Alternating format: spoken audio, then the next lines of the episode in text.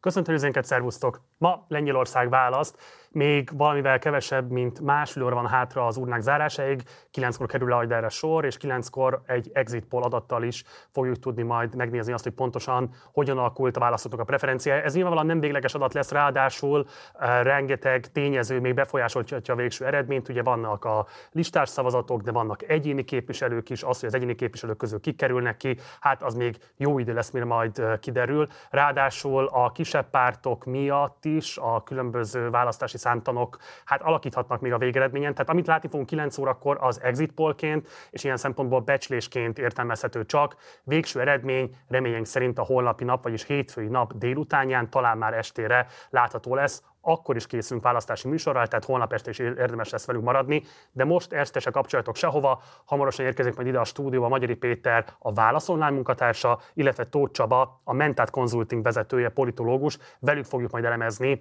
a választási kampányt, illetve a majd beérkező exit poll eredmények alapján a lehetséges új összetételét egy esetleges kormánynak, de ezen kívül is ki fogunk majd kapcsolni több pontjára is a világnak. Brüsszelből fog bejelentkezni Feledi Botont, a Partizán külpolitikai szakértője, Varsóból Zöld Zsombor, Lengyelország szakértő, illetve Tóka Gábor is elvállalta azt, hogy az Egyesült Királyságban, választási szakértő, elemzi majd nekünk az exit poll eredményeket. Szóval lesz mit nézi ma este is a Partizánon, a legjobb helyen vagytok, ne kapcsoljatok sehova. Magyarország legnagyobb közfinanszírozott médiuma ma is ellát benneteket a legfontosabb tudnivalókkal a lengyel választást illetően.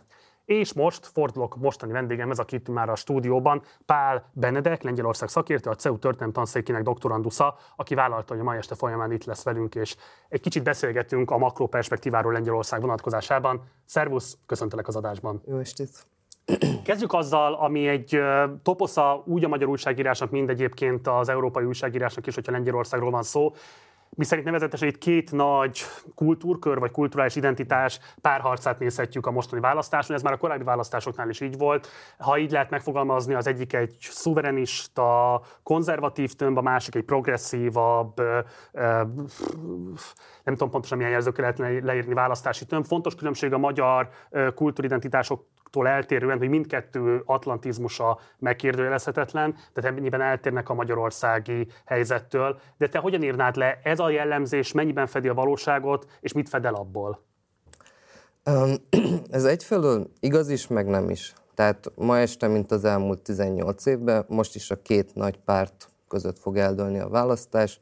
Ugye az egyik a jog és igazságosság, egy nemzeti konzervatív párt, lengyel rövidítése a PIS, a másik jelenlegi nevén polgári koalíció, ez korábban polgári platform volt, rövidítés szerint KU. Ez egy liberális, bizonyos tekintetben jobb-közép párt. Ezek versenyeznek. Szerintem ez a két Lengyelország harca. A 2020-as elnökválasztás második fordulójában ez, ez viszonylag pontos volt, mert a két párt jelöltje öndefiníció szerint így kategorizálta be magát, hogy az egyik a tradicionális értékek védelmezője, egy szuvenérén erős Lengyelország képviselője, a másik egy progresszív, befogadó európai Lengyelország képviselőjeként jellemezte magát.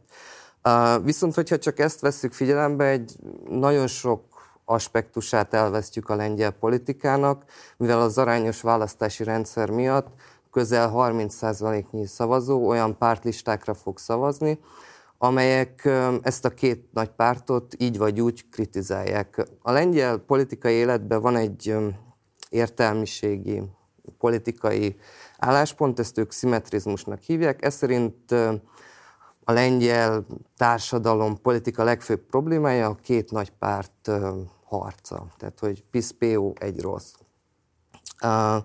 Ennek az értelmiségi álláspontnak a retorikai eszközével mind három másik lista így vagy úgy él, tehát kritizálja a két nagy pártot.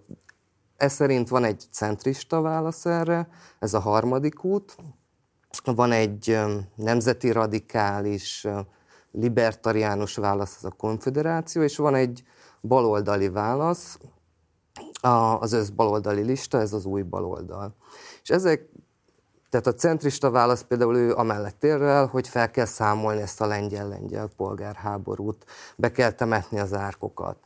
A nemzeti radikális szélső ő azt mondja, hogy véget kell vetni a korrupt elitek pénzosztogatásának. És a harmadik, a baloldali lista meg azt mondja, hogy a két nagy pártnak egyszerűen nincs válasz a mai Lengyelország szociális problémáira.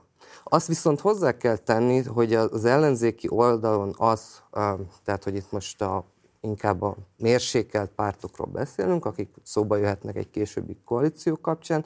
Annak ellenére, hogy kritikusak mind a pisz mind a KO-val szembe, ez nem feltétlenül zár ki egy ellenzéki koalícióállítást, hogyha arra kerül a sor. Néhány dolgot mondjuk rá a nézőink kedvéért, mert ez fontos ahhoz, hogy értelmezni lehessen a ma estét. Egyrésztről azt, hogy egy kétkamarás parlamentről beszélünk, hogyha Igen. a lengyel törvényhozást veszük alapul, hogy ott van a Sejm 430 mandátummal. Ez 460. 460, köszönöm a helyesbítést. Ez ugye az alsóházon feltető meg. Ez az, ahova arányos listásrendszerből kerülnek kiosztásra a mandátumok, és van egy felsőház, ahova 100 képviselői helyet Igen. osztanak szét, és ugye ez a kettő adja végül is egyébként a törvényhozás egészét. Itt az a fontos kérdés, hogy többen felvetették a választásokra készülve, hogy igazából ez a két nagy párt, ez megfáradt abban az értelemben, hogy ideológiailag már nem képesek annyira éles törésvonalakat és különbséget, közpolitikai különbségeket megjeleníteni, ami miatt ne következne be belátható időn belül valamilyen radikális átrendeződés majd a lengyel pártrendszerben. Te mit látsz ebben a kérdésben, vagy hova húzol ebben a kérdésben? Um, tehát közpolitikailag nyilván fenntartják a törésvonalakat, bár erre majd kitérünk, hogy azért ez nagyon átalakult az elmúlt nyolc évben. Ez inkább arra vonatkozik, hogy mennyire képesek vonzó válaszokat adni a jövőre. Erre, erre legjobb példa a múlt hétfői választási vita volt, ahol azt lehetett látni, hogy a részt Donald Tusk, aki a KU képviseletébe vett részt, és Mateusz Morawiecki, a miniszterelnök a, a PISZ képviseletébe vett részt egymással voltak elfogalva, tehát PIS antipis, Tusk antitusk. A összeszedetlen Tusk nem volt képes elmondani rendesen, hogy ő igazából mit akar. Morawiecki folyamatosan a, a Tusk kormányzására utalt vissza, és ezzel szemben volt három, vagy négy, bocsánat, négy jelölt, akik összeszedetten tisztán elmondták, hogy ők mit akarnak mondani. Még akár azt is lehet mondani, hogy emberi arcuk volt például mondjuk Morawieckivel szemben, aki tényleg szinte előre megírt kampányszlogeneket ismételt egymás után. És emiatt van egyfajta ilyen elemzői állítás az elmúlt hetekből, hogy egy ilyen átmeneti időpontban van a lengyel politika, a polarizáció és a depolarizáció között, és tehát, hogy nyilvánvalóan ez a mostani választás, ez a Kaczynszki és Tusk közötti párharcnak az utolsó felvonása, de hogyha a jövőt nézzük, 2025-ben lesznek elnök választások, és megeshet, hogy a második fordulóban nem a két nagy párt jelöltje fog egymással versenyezni, hanem új erőn, vagy esetleg a mostani másik három lista, ami bekerülhet a parlamentbe. És akkor beszéljünk ezekről kérlek. Tehát azon kívül van a KO-PISZ törésvonal, mik azok a fontosabb közpolitikai törésvonalak még, amelyek befolyásolhatják a választást? Hát um, alapvetően, tehát hogy a KO-PISZ nagyon sok demográfiai törésvonalat lefett. Tehát ez a vidékváros, um, képzettség, nemek talán, um, és hogy ezen kívül van egy generációs uh, töréspont, és a, itt jön be a konfederáció és az új baloldal, ami alapvetően 40 év alattiak, tehát fiatalok között nagyon népszerű. És tehát, hogy közpolitikailag is ez a két párt viszonylag kilóg ebből a két pólusból, tehát, hogy míg a konfederáció egy nagyon erősen, tehát libertariánus szó szerint tehát piaci fundamentalista, nagyon szabadpárti politikát visz, ami most a jelenlegi lengyel politikai palettán ez egy nis, tehát hogy ezt senki sem ajánlja.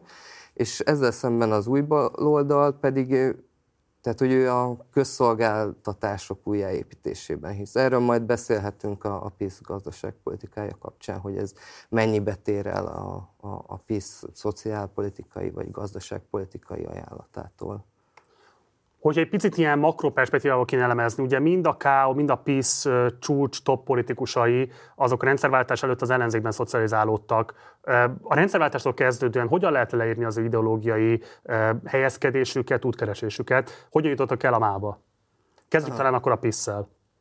Tehát, hogy a PISZ kapcsán um, igazából nem is Jaroszlav Kaczynszkiről kell beszélni, hanem a Kaczynszki fivérekről, tehát Lech Kaczynszkiről és Jaroszlav Kaczynszkiről, ők egy ikertestvérek, amúgy gyerekszínészek voltak. Um, tehát mindketten a szolidaritásban voltak aktívak, részt vettek a kerekasztal tárgyalásokon, um, egyikőjük még Vavenszával is dolgozott együtt, és um, a rendszerváltás után a szolidaritás mozgalom a, nem a szakszervezeti, de hát a politikai szárnya így szanaszét robbant. És ebből nagyon sok mikropárt lett, és a Kaczynszki fivérek ilyen különböző kisebb, közepesebb, jobboldali pártokba politizáltak a 90-es években. Tusknak szintén nagyon hasonló a karrierje, ő a 80-as években szintén a szolidaritás körül volt, de ő része volt ennek az úgynevezett Gdański liberálisok intellektuális csoportnak, ami egy ilyen szabad piacpárti liberális uh, csoportosulás volt, folyóiratokat adtak ki, programokat írtak, ilyesmi. És ő, ő is részt vett a kerekasztal tárgyalásokban, ilyen szakértőként, és ő utána a 90-es években ő, ő is ezekbe a posztszolidaritás pártokba politizált, csak ő inkább a liberális szárnyat vitte tovább. És a 2021-ben, tehát hogy ez a három politikus, tehát a Kaczynszki fivérek megalapítják a jog és igazságot, a Tusk pedig a polgári platformot.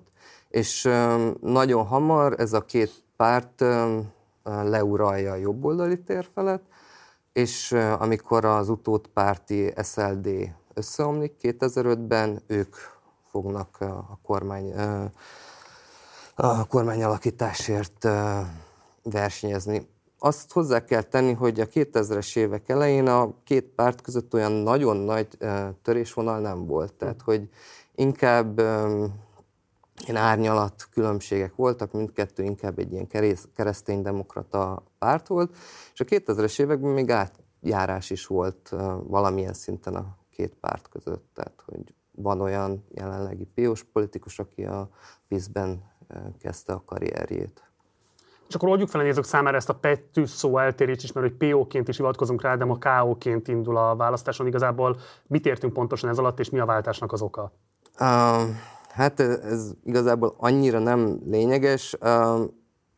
Ez Lengyelországban is nagyon sok vita volt a közös lista, vagy különindulás, és 2019-ben, amikor ezek a, a viták úgy igazán beindultak az EP választás előtt, és utána ugye országgyűlési választások voltak ősszel, volt egy kísérlet egy ilyen közös ellenzéki listára, aminek a, akkoriban még PO lett volna a legfőbb ereje, ez volt az Európai Koalíció, ami az EP választás után szétrobbant, mert nem működött, Um, és akkor ennek a maradékából lett a mostani polgári koalíció, ez a PO mellett a Novocseszna Modern nevű liberális párt, a zöldek vannak rajta, meg még egy-két ilyen mikropárt. Tehát, hogy itt továbbra is a, a PO az, ami a, a, a meghatározó erő, tehát, hogy ez egy névváltoztatás inkább. Tehát, hogy ez minden pártra kicsit így igaz Lengyelországban, tehát, hogy a, a PISZ és az Egyesült Jobboldal, ami a kormánykoalíciónak a neve, tehát, hogy a PISZ mellett van még pár ilyen mikropárt, kisebb jobboldali párt. Ebből, amit meg kell említeni, ez a szuverén Lengyelország párt, aminek a vezetője Zbigniew Zsobró, a mostani igazságügyminiszter, mm, akivel hát a, a PISZ-nek elég sok problémája volt, majd erre így kitérhetünk később. Valószínűleg hosszú ideje lesz még olyan lengyel választáson, ne jönne elő a 2005-ös Smolenski tragédia és annak a különböző politikai utóhatásai. Ugye ez az a repülő szerencsétlenség, amelyben Lech Kaczynski feleségével együtt, illetve 96 másik ember szörnyet halt, köztük számos állami vezető. Ugye ez nem is tett különösebben jót az orosz-lengyel kapcsolatoknak, mert nagyon erőteljesen föl erősítette az orosz ellenességet. Sokáig voltak olyan konteok, mi szerint itt kifejezetten az orosz államnak lenne valami fajta köze a, a szerencsétlenséghez. Milyen egyéb közép-hosszú távú hatásai voltak ennek a repülő szerencsétlenségnek. Egyáltalán a te tapasztalatai alapján a mostani választáson téma volt ez akármilyen formában? A 2010-es volt az, 2010-ben volt a Smolensk. Um, hozzá kell tenni, hogy, hogy maga a polarizáció már előtte el, elkezdődött, uh, tehát hogy 2005-ben lehetőség lett volna egy nagy koalícióra, de ezt a PISZ elutasította, és inkább két populista szélső jobboldali pártal alakított koalíciót, ami két éven belül összeomlott, és a 2007-es választáson a, a PO került kormányra. Itt volt egy tévévita, amiben Tusk tulajdonképpen leiskolázta Kaczynszkit elég megalázó módon, rákérdezett, hogy mennyibe kerül egy vaj, és Kaczynszki ezt nem tudta. És közben a másik ikertestvér Lech, ő lett a, az elnök. És uh, utána bekövetkezett ez a 2010-es repülőgép katasztrófa, ami kezdetben egy közös nemzeti gyászsal következett utána. Ami elég hamar véget ért, mert Kaczynszkinek lett az a meggyőződése, hogy itt tulajdonképpen az oroszok és Tusk közrejátszott, hogy megöljék az ő bátyját. És ebből született, amit Lengyelországban csak Smolensk szektának hívnak, tehát hogy ez, a, az, össze, ez az összeesküvés, amit um, utána Kaczynski elég aktívan um, építgetett életben tartott, tehát ilyen havonta voltak ilyen megemlékezések az elnöki palota előtt, ami alapvetően a kemény magnak szólt. Tehát, hogy ez, egy, hogy ez egyben tartotta a kemény magot. Az elmúlt nyolc évben több ilyen vizsgálóbizottság is volt, ami ezeket így próbálta felderíteni, hogy történhetette ilyesmi, ezeknek érdemi eredménye nem volt. Még azt hiszem egy ilyen játékfilmet is rendezett Igen. valaki erről. Um, Andrzej Vajda. Ne, a Katyiról rendezett az Andrei Vajda, jó, meg fogom ezt nézni A Smolenskról valamilyen uh, piszközeli rendező, uh, most nem tudom, hogy ez dokumentumfilm vagy uh, játékfilm. Fikciós játékfilm, igen. Uh, de az egy érdekes uh, kulturális terméke volt a, az előző uh, PISZ ciklusnak.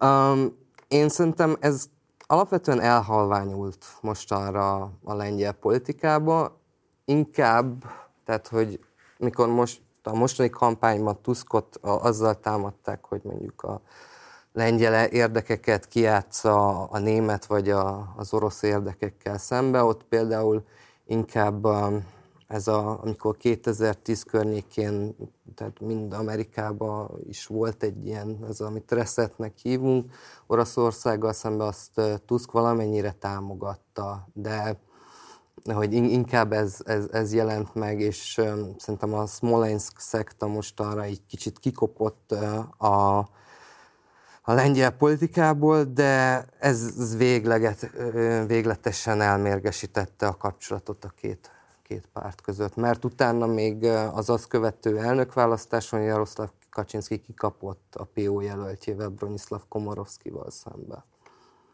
Itt valóban 2016-os a Smolenskról készített uh, fikciós játékfilm, aminek hát elég jelesújtó kritikai visszhangja volt, az IMDb 4,2 ponton áll. Um, még egy gyors kérdés hozzád, a 2010 utáni lejtmenetét a PO-nak igazából mi okozta, és mi az, amivel Donald Tusk ezen fordítani tudott? De, de alapvetően a 2015-re a PO szellemileg tehát imidzsben is eléggé elfáradt. A lengyelek többségének az lett a benyomás, hogy ez egy nagyon elitista, más részről egy, egy neoliberális párt, ami nem képviseli az átlagember érdekét, és ezzel szembe jött a a PISZ-nek ez a lengyel jóléti állam koncepciója. És miután Tusk elhagyta a lengyel politikát, tehát egyfelől tehát hiányzott a vezető is, tehát Grzegorz Szetina vagy Boris Budka, a két következő elnök, tehát nem tudta betölteni ezt az űrt. Másfelől tehát gondolatiság is hiányzott, tehát képtelenség volt felvenni a, a versenyt a, a PISZ jóléti ajánlataival szemben. És tehát, hogy amikor 21-ben visszatért Tusk, tehát mind magát a pártot stabilizálta, mind a, a választói, választóit a, a pártnak, tehát hogy egészen addig volt egy ilyen csodavárás, hogy na majd visszatér Tusk, és akkor megmenti az ellenzéket, és ez, ez, ez valóban e, ez történt. Azt hozzá kell tenni, hogy, hogy az elmúlt nyolc évben van egy változás a, a KO vagy a Tusk politikáiban. Tehát, hogy egyfelől van egy balratolódás, tehát hogy most már azt ígérik, hogy megtartják azokat a jóléti intézkedéseket, amiket a PISZ bevezetett, sőt van úgy, hogy ráígérnek, vagy a saját verziójukat találják ki. Másrésztről meg maga a párt a társadalmi nézetei az egy progresszív irányba változott, tehát hogy ezek a vitatott témák az elmúlt nyolc évből, tehát hogy a a női jogok, az abortusz kérdése, vagy, vagy a meleg jogok, azt egyre jobban felvállalja a KU.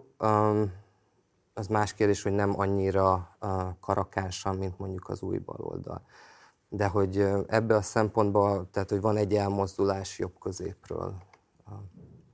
Pár Benedek, nagyon szépen köszönöm, itt voltál velünk, és mindezt megosztottad a nézőinkkel. Gyere vagy máskor is. Köszönöm. Ti nem éltek sehova, mert hamarosan érkezik ide Tóth Csaba és Magyari Péter a stúdióba, de mielőtt velük elkezdenék beszélgetni, nézzünk meg egy rövid bejátszást, amelyet Adam Michnikkel, a legendás lengyel értelmiségivel, a Gazeta Viborcs nevű lap alapítójával és a mai napi főszerkesztővel készíthettünk a héten. Most pedig akkor fordulok vendégemhez, akit élő Skype kapcsoláson keresztül Varsóban értünk el. Jó napot kívánok, Miknik úr, köszönöm szépen, hogy elfogadta a meghívásunkat. Én is köszönöm, hogy meghívtak. Utoljára ugye 2011. március 15-én tartott beszédet Budapesten, akkor a médiaszabadság ellen tiltakozott az ellenzék. Ezt követően pedig legutóbb idén nyáron nyilatkozott úgy, hogy Orbán katasztrófában vezeti Magyarországot. Ekközben ugye az a Magyarországon mi csak azt látjuk, hogy tavaly tavasszal negyedjére választották meg, ráadásul alkotmányozó többséggel. A jelenlegi közvénykutatások is, annak ellenére, hogy drámai a gazdasági helyzet, 40% fölötti népszerűséget mért az Orbán pártnak, a Fidesznek. Az önvéleménye szerint mindez mit árul el Magyarországról? Ami az én véleményem, ami egy egész, ugye nem vagyok specialistája a magyar politikának.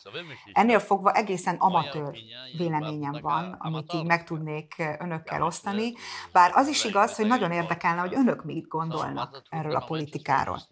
Azonban, mivel erre az amatőr véleményre hivatkozom, azt gondolom, hogy nehéz pillanatban van most mind a két ország, hiszen 89 óta ugye a választások során most egy újabb nehéz pillanatra jutottunk, ahol is határoznunk kell, hogy maradunk-e a demokrata táborban, ami messze nem tökéletes maga a demokrácia, illetve annak mindenféle szegmense, de mégis döntenünk kell, hogy ezen az úton akarunk-e tovább menni. Azonban, amit az Orbán kormány és az Orbáni politika képvisel, az bizony egy Putyin politikának a tükröződése itt Magyarországon. Ez jellemző Kaczynszkire is, hiszen ez a retorika, ez az ideológia, ez a a pseudodemokrácia, ez teljesen ugyanazokat a mintázatokat hozza. Nyilván a kommunizmus idején is volt parlament, csak nem parlamentárisan működött. Voltak bíróságok, azonban azok nem voltak független bíróságok, és lássuk be, ez a putyinizáció Lengyelországban és Magyarországon is nagyon erős vonalat mutat. Ugye a Kaczynszki politika Lengyelországot az utolsó nyolc évben a teljes katasztrófa felé vezeti. Éppen ezért fenntartom azt az állításomat is, amire ön hivatkozott, kedves Márton, hogy igen, Orbán Magyarországot katasztrófába vezeti, mert egy nagyon megoldolatlan gazdaságpolitikát folytat, ahol egy nagyon rövid távú, rövid távon megvett szavazatok alapján akar kormányozni, de nincsen hosszú távú valódi stratégiája. Ugyanúgy Argentínában, Görögországban és Törökországban is ezeket a vonalakat láthattuk. Ugye a lengyel belpolitikában három fontosabb politikai törésvonal van, és szeretném, hogyha mindegyikről beszélni. Ugye ott van az egyik a PISZ és a KO között, van egy másik az új baloldali Levica és a szélső jobboldali konfederáció között, és akkor van még egy harmadik, a harmadik út által képviselt centrista álláspont is, ami egyfajta szimmetrizmus, amely a pizza és a káóval szemben próbálja magát meghatározni. Ezekről a törésvonalakról, illetve a lengyel társadalom legfontosabb törésvonalairól kérem, hogy beszéljen, hogy ez a kettő mennyire fedi egymást, vagy mennyire megy el igazából egymás mellett. Ezek különböző politikai csoportok, amelyeknek különböző történelme van, vagy története van. Nagyon különböző felépítésű, a jövőre vonatkozóan is máshogy gondolkodnak, de ami összeköti őket, az egy, hogy a demokráciát akarják védeni Pisszel szemben, és a Kaczynszkivel szemben. Az most mindegy, hogy a harmadik út, az a Csecsedroga, vagy a KO, vagy a Peszel, az a, az a parasztpárt, nevezzük ezt így, vagy a KO, az mindegy most, hogy ki hol, hova, hova teszi magát, vagy melyik vonal mögé áll be, a lényeg, hogy ez egy demokrata koalíció az egész, és ők védelmezni akarják a, Kacsin, a PISZ ellen a demokráciát. Mit, mit gondol arról a kérdésről, hogy azért a PISZ az korán sem egy annyira egységes párt, mint ahogy a sokan szeretik kívülről látni.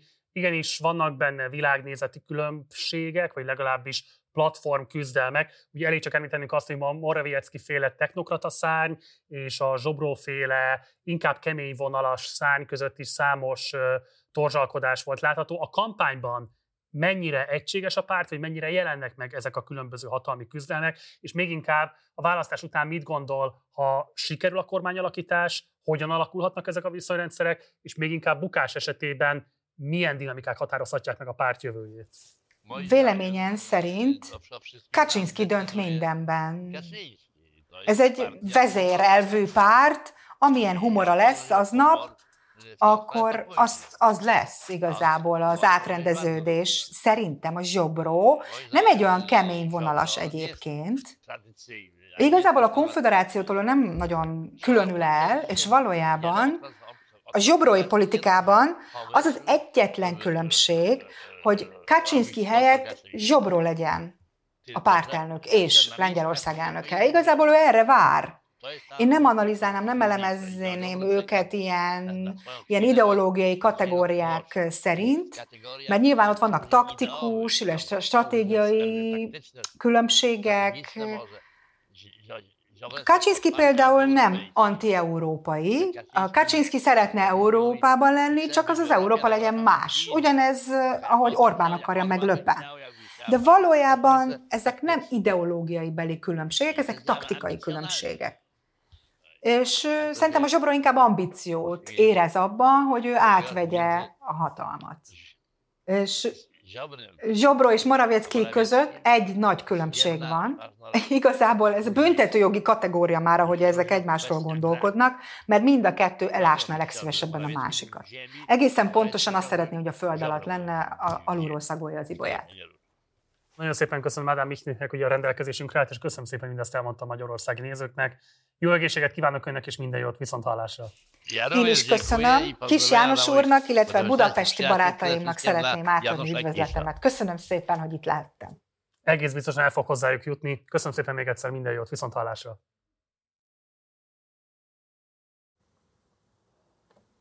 Hát Kis Jánosnak mi is csak az üdvözletünket tudjuk küldeni, reméljük, hogy tényleg nézi a műsort. Köszöntöm a nézőinket, és folytatjuk innen a stúdióból a lengyel választásokkal kapcsolatos témák kitárgyalását. Azoknak a nézőinknek, akik frissen csatlakoznak be, mondanám, hogy 9 órakor van urnazárás, akkor várható az exit poll, akkor leszünk majd képesek egy első becslés mutatni arról, hogy hogyan nézhet ki a törvényhozás új összetétele Lengyelországban. De ez még csak becslés lesz, végső eredményre valamikor a holnapi nap folyamán számíthatunk. Remélhetőleg a holnap esti eredményértékelő műsorunkban már végleges eredményekről beszélhetünk majd. Ma este pedig itt ül velem Magyari Péter a válaszolás újságírója, szervusz, illetve Tóth Csaba, a Mentat Consulting vezetője. Szervusz, köszönöm szépen, hogy elfogadtatok a meghívásunkat, és köszönöm szépen, hogy itt vagytok velünk. Um, sokat fogunk beszélni a ma este folyamán a lengyel-magyar uh, párhuzamokról, uh, de mielőtt ebbe belemennénk, kezdjük már is azzal, hogy uh, az elmúlt hónapokban a lengyel kormánypárt a jog és igazságosság, valamint az ellenzék is igazából úgy kezelte a választást, mint szerint ez egy sorsfordító jelentőségű, mindent meghatározó és eldöntő választás és küzdelem lesz majd. Ez Magyarországról is ismerős. Mennyiben helytálló ez az értékelés? Ti hogy látjátok, valóban van van-e megkülönböztetett jelentősége, mint amilyen mondjuk a korábbi választásoknak volt, ennek a mostaninak, elsőként Péter.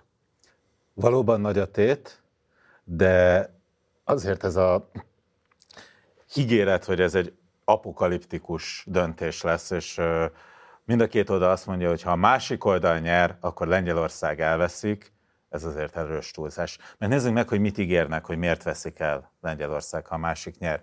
Ugye a mostan kormánypárt, a PISZ azt állítja, hogy ha nyer az ellenzék, akkor ők el fogják adni Lengyelországot a németeknek. Egy az egyben. Eladják a földet, a gyárakat, az embereket is talán, és beengednek rengeteg afrikait és közel-keletét azért, hogy kielégítsék brüsszeli gazdáik igényét.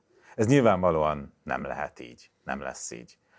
A másik oldalon pedig azt mondják, hogy ha marad a PISZ, akkor örökre letér Lengyelország a nyugatos útról, soha többé nem lesz rendes európai ország, nem lesz demokrácia, mert olyan szinten tudja majd stabilizálni autokrata törekvéseit egy harmadik ciklust kezdődő PISZ. Azonban ez is egy kicsit túlzás, már csak azért is, mert az szinte biztosra vehető, hogy akkora többsége, alkotmányozó többsége a PISZ-nek nem lesz most sem, mint amilyen például a Fidesznek van. A Fidesz az azért tudta teljesen átírni a teljes magyarországi közjogi struktúrát, mert mindig kétharmaddal nyer a FISZ az nem tud belenyúlni a választási rendszerbe, vagy a lengyel alkotmányba, és ezért ez a típusú fenyegetés is egy kicsit túlzottnak érezhető. Fontos választás, nagy kérdés, hogy merre megy tovább a lengyel belpolitika, de ez inkább a lengyel kulturális háború, belső társadalmi feszültségek szempontjából sorsdöntő, és nem általában Lengyelország jövője szempontjából. Csaba? Én még, én még olyan választást nem láttam, ami nem lett volna döntő, legalábbis a szereplőknek. Ők mindig ezt szokták mondani, ha belegondolunk, a magyar politikában is ez volt. Általában egyébként utólag akkor lesz sorsdöntő, hogyha változás. Ugye 2014, így utólag nem volt olyan nagyon sorsdöntő választás Magyarországon, vagy akár 2018 sem. Ha nyert volna az ellenzék, lehet, hogy az lett volna. Egy szempontból én szerintem mégis, mégis egy nagyon fontos választás ez. A, ugye egy megosztott országgal, egy megosztott társadalommal állunk szemben, ahol két viszonylag idős veterán politikus két e, e, veterán politikus vezeti azokat az alakulatokat, azokat az oldalakat, amelyek küzdenek. Szerintem nagyobb esélye a, ennek a fajta polgári, nyugatos ellenzéknek arra, hogy győzön nem nagyon lesz, meg nem is nagyon lehetne. Ugye a Kaczynszkiéket sújtott egy Covid, van egy háború a szomszédban, megjelent a radikális jobboldal, és egyébként Tusk pedig, aki a, ha nem is a legnépszerűbb, de mondjuk a legkarizmatikusabb alakja ennek a nyugatos Lengyelországnak, ő pedig hazajött. Tehát elméletileg minden feltétel adott arra, hogy ők győzzenek. Ha most ezt nem tudják megtenni, akkor szerintem nem lesz még egy olyan választás, ahol ugyan, ugyanez a fajta ellentét, ugyanez a fajta megosztottság ismétlődhet, mert az azt jelenti, hogy egyszerűen nincs elég szavazó, vagy nincs elég energia, vagy nincs elég tartalom ebben a nyugatos, vagy nyugatos, vagy modern Lengyelországban. Ugye jóval magasabb a részvétel idén 5 óráig, mint a megelőző választásokon. Tudunk ezzel kapcsolatban mutatni is grafikonokat. Ugye jelentős területi különbségek is vannak, mindjárt egy térképen látni is fogjuk ezeknek az előosztását, és ez azért azt jelzi előre, hogy a PISZ által dominált úgynevezett vajdaságokban alacsonyabb a részvétel. Érdemes ebből bármit is egyébként kiolvasnunk a végeredményt illetően, vagy nem. Ugye itt látható a választási részvétel alakulása a délután 5 órás adatok szerint. Ez meg győzően magasabb, mint akár 2009-ben, pláne, mint 2015-ben volt. Önmagában például ez szerintetek jelezhet előre bármilyen típusú végeredményt? Én nem akarom túltolni a magyar párhuzamot, de ha valaki emlékszik, 2022-ben mindenki azt hitte Magyarország, hogy a magas részvétel az majd az ellenzéknek kedvez. És 18-ban is ezt hitték sokan. És aztán kiderült, hogy a kormánynak kedvezett, tehát elméletileg így van, elméletileg ez is hogyha azok a területek magasabb a részvétel, ahol egyébként elméletileg jobban áll az ellenzék, akkor ez azt jelenthetni, hogy az ellenzéknek jobb, de most már talán az exit poll csak egy órát kell várnunk, úgyhogy én, én nem, mernék, nem merném ezt ilyen egyértelműen kijelenteni. Itt pedig látjuk választási, a választás elosz, tehát a részvétel növekedését Lengyelországi eloszlásban, esetleg ezzel kapcsolatban van-e bármilyen megjegyzésetek, amit érdemes ebből kiolvasnunk?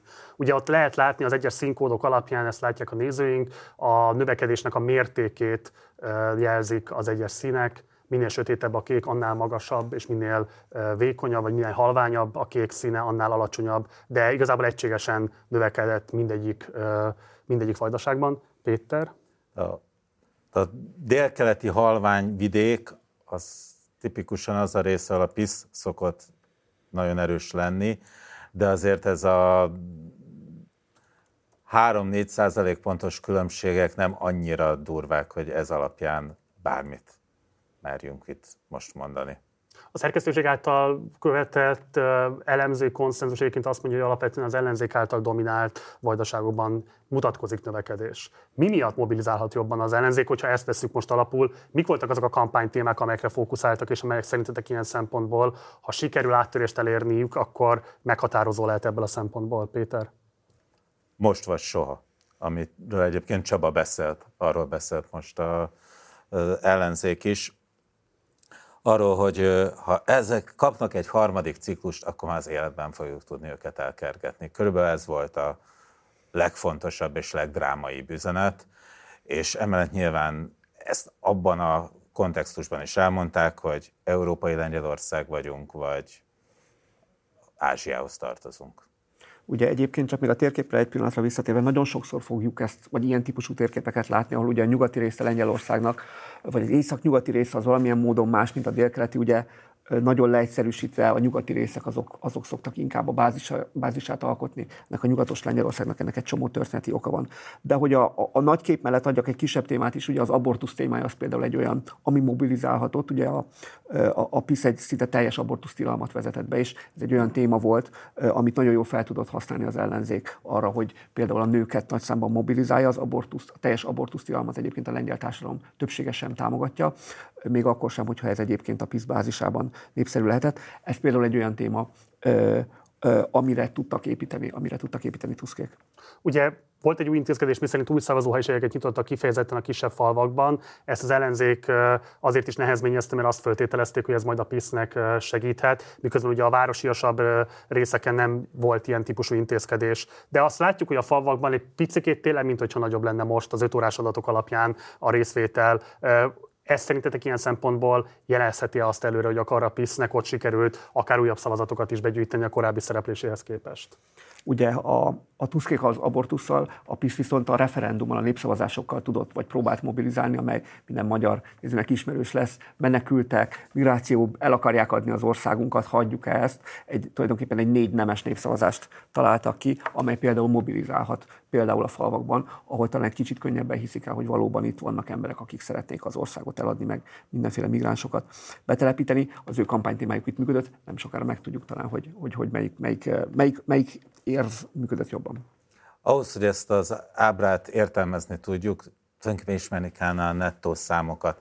Hányan laknak falban és hányan városban, hogy a faluban ez a 13 pontos növekedés az darabszámra mennyi embert jelent a városi 11 pontos növekedéshez képest, mert egy 100 fős faluban, ha elmennek 120-an szavazni, az egy 20%-os növekedés, de csak 20 embert jelent, míg városban, egy 1 milliós városban 20%, egy 1 millió szavaztak legutóbb a városban, és az képest 20%-os növekedés, az ugye 200 ezer fő, tehát ez, ebből a szempontból lehet csalóka ez az ábra. Az tény, hogy a falusi lakosság az az európai átlaghoz képest magas egyébként Lengyelországban, tehát lehet, hogy ez azt, állít, azt mutatja, hogy a PISZ is erősödött, meg az ellenzék is erősödött. Egy dolgot mondhatunk biztosan az ábra alapján. kampány jól sikerült. Mindenki kellőképpen hiszterizálta a sajátjait. Hát már csak egy másik mutató, ami szintén a kampánynak a jó sikerültségét mutathatja, hogy rekordszámban több mint 600 ezeren jelezték azt külföldről, hogy szavaznának idén. Az elemzői konszenzus szerint ez mind az ellenzéket erősítheti. Szerintetek ez egy megalapozott vélelem-e, és egyébként mekkora súlya van igazából a külföldi szavazatoknak, azzal együtt, hogy rekordszámú, jelentős mértékű-e, alakítette bármit is érdemel az erőviszonyokon? Én azt gondolnám, hogy a külföldön főleg fiatalok vannak és az jól látszik az összes lengyel kutatásban, hogy a fiataloknak két kedvenc pártjuk van, a baloldal nevű szövetség, Levica, és a konfederáció, ez a szélső jobboldali párt, ami a mostani kormánytól is jobbra van. És valószínűleg mindkettőt segítheti ez a nagyon magas külföldi részvétel. Az, hogy egy ekkora országban ők döntsenek, arra azért nagyon kicsi az esély. Nagyon ritkán fordul elő ilyen, de például néhány évvel ezelőtt Romániában egy elnökválasztást megfordítottak a külföldi szavazók. Így van, én is azon, hogy azért ezeket nagyjából lehetett tudni, tehát itt a növekedéshoz összehoz nézzük, nem lesz olyan óriási, tehát nem ők fognak egyébként dönteni, de fontos lett, és ráadásul ugye vannak olyan küszöbök, amelyek átlépése szempontjából ezek fontosak lehetnek. Ugye 5% egy pártnak és 8% egy szövetségnek pont a pont a kisebb pártok szempontjából ez fontos lehet.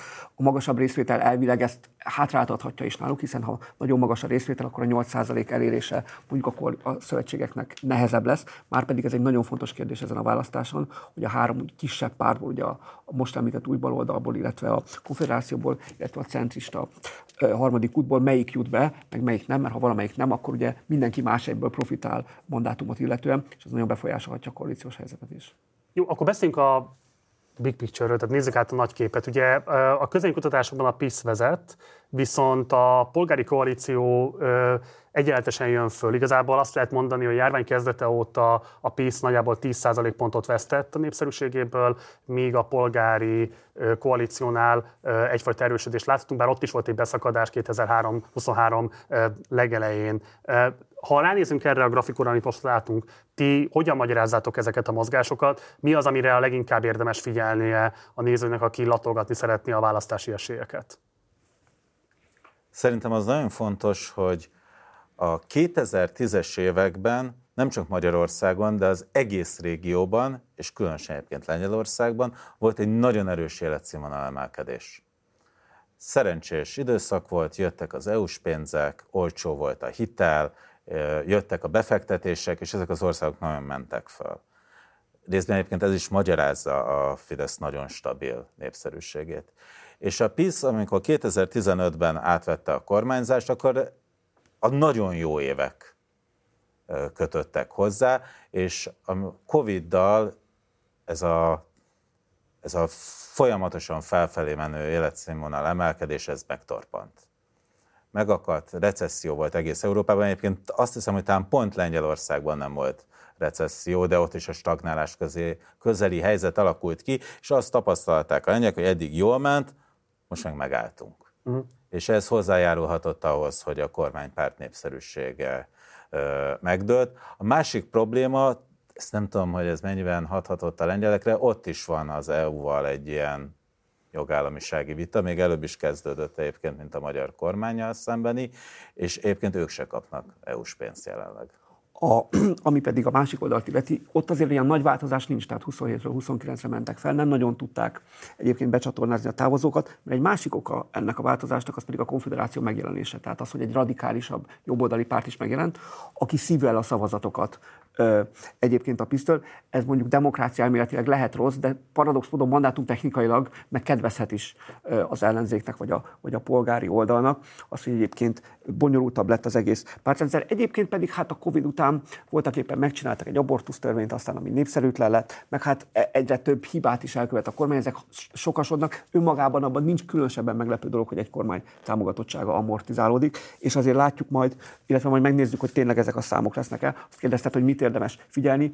Valóban ezt a két számot is, de ahogy rá is raktátok, a kisebb pártok számait meg talán még inkább, hiszen itt lehet az, hogy pár szavazat vagy pár százezer szavazat nagyon sokat számít.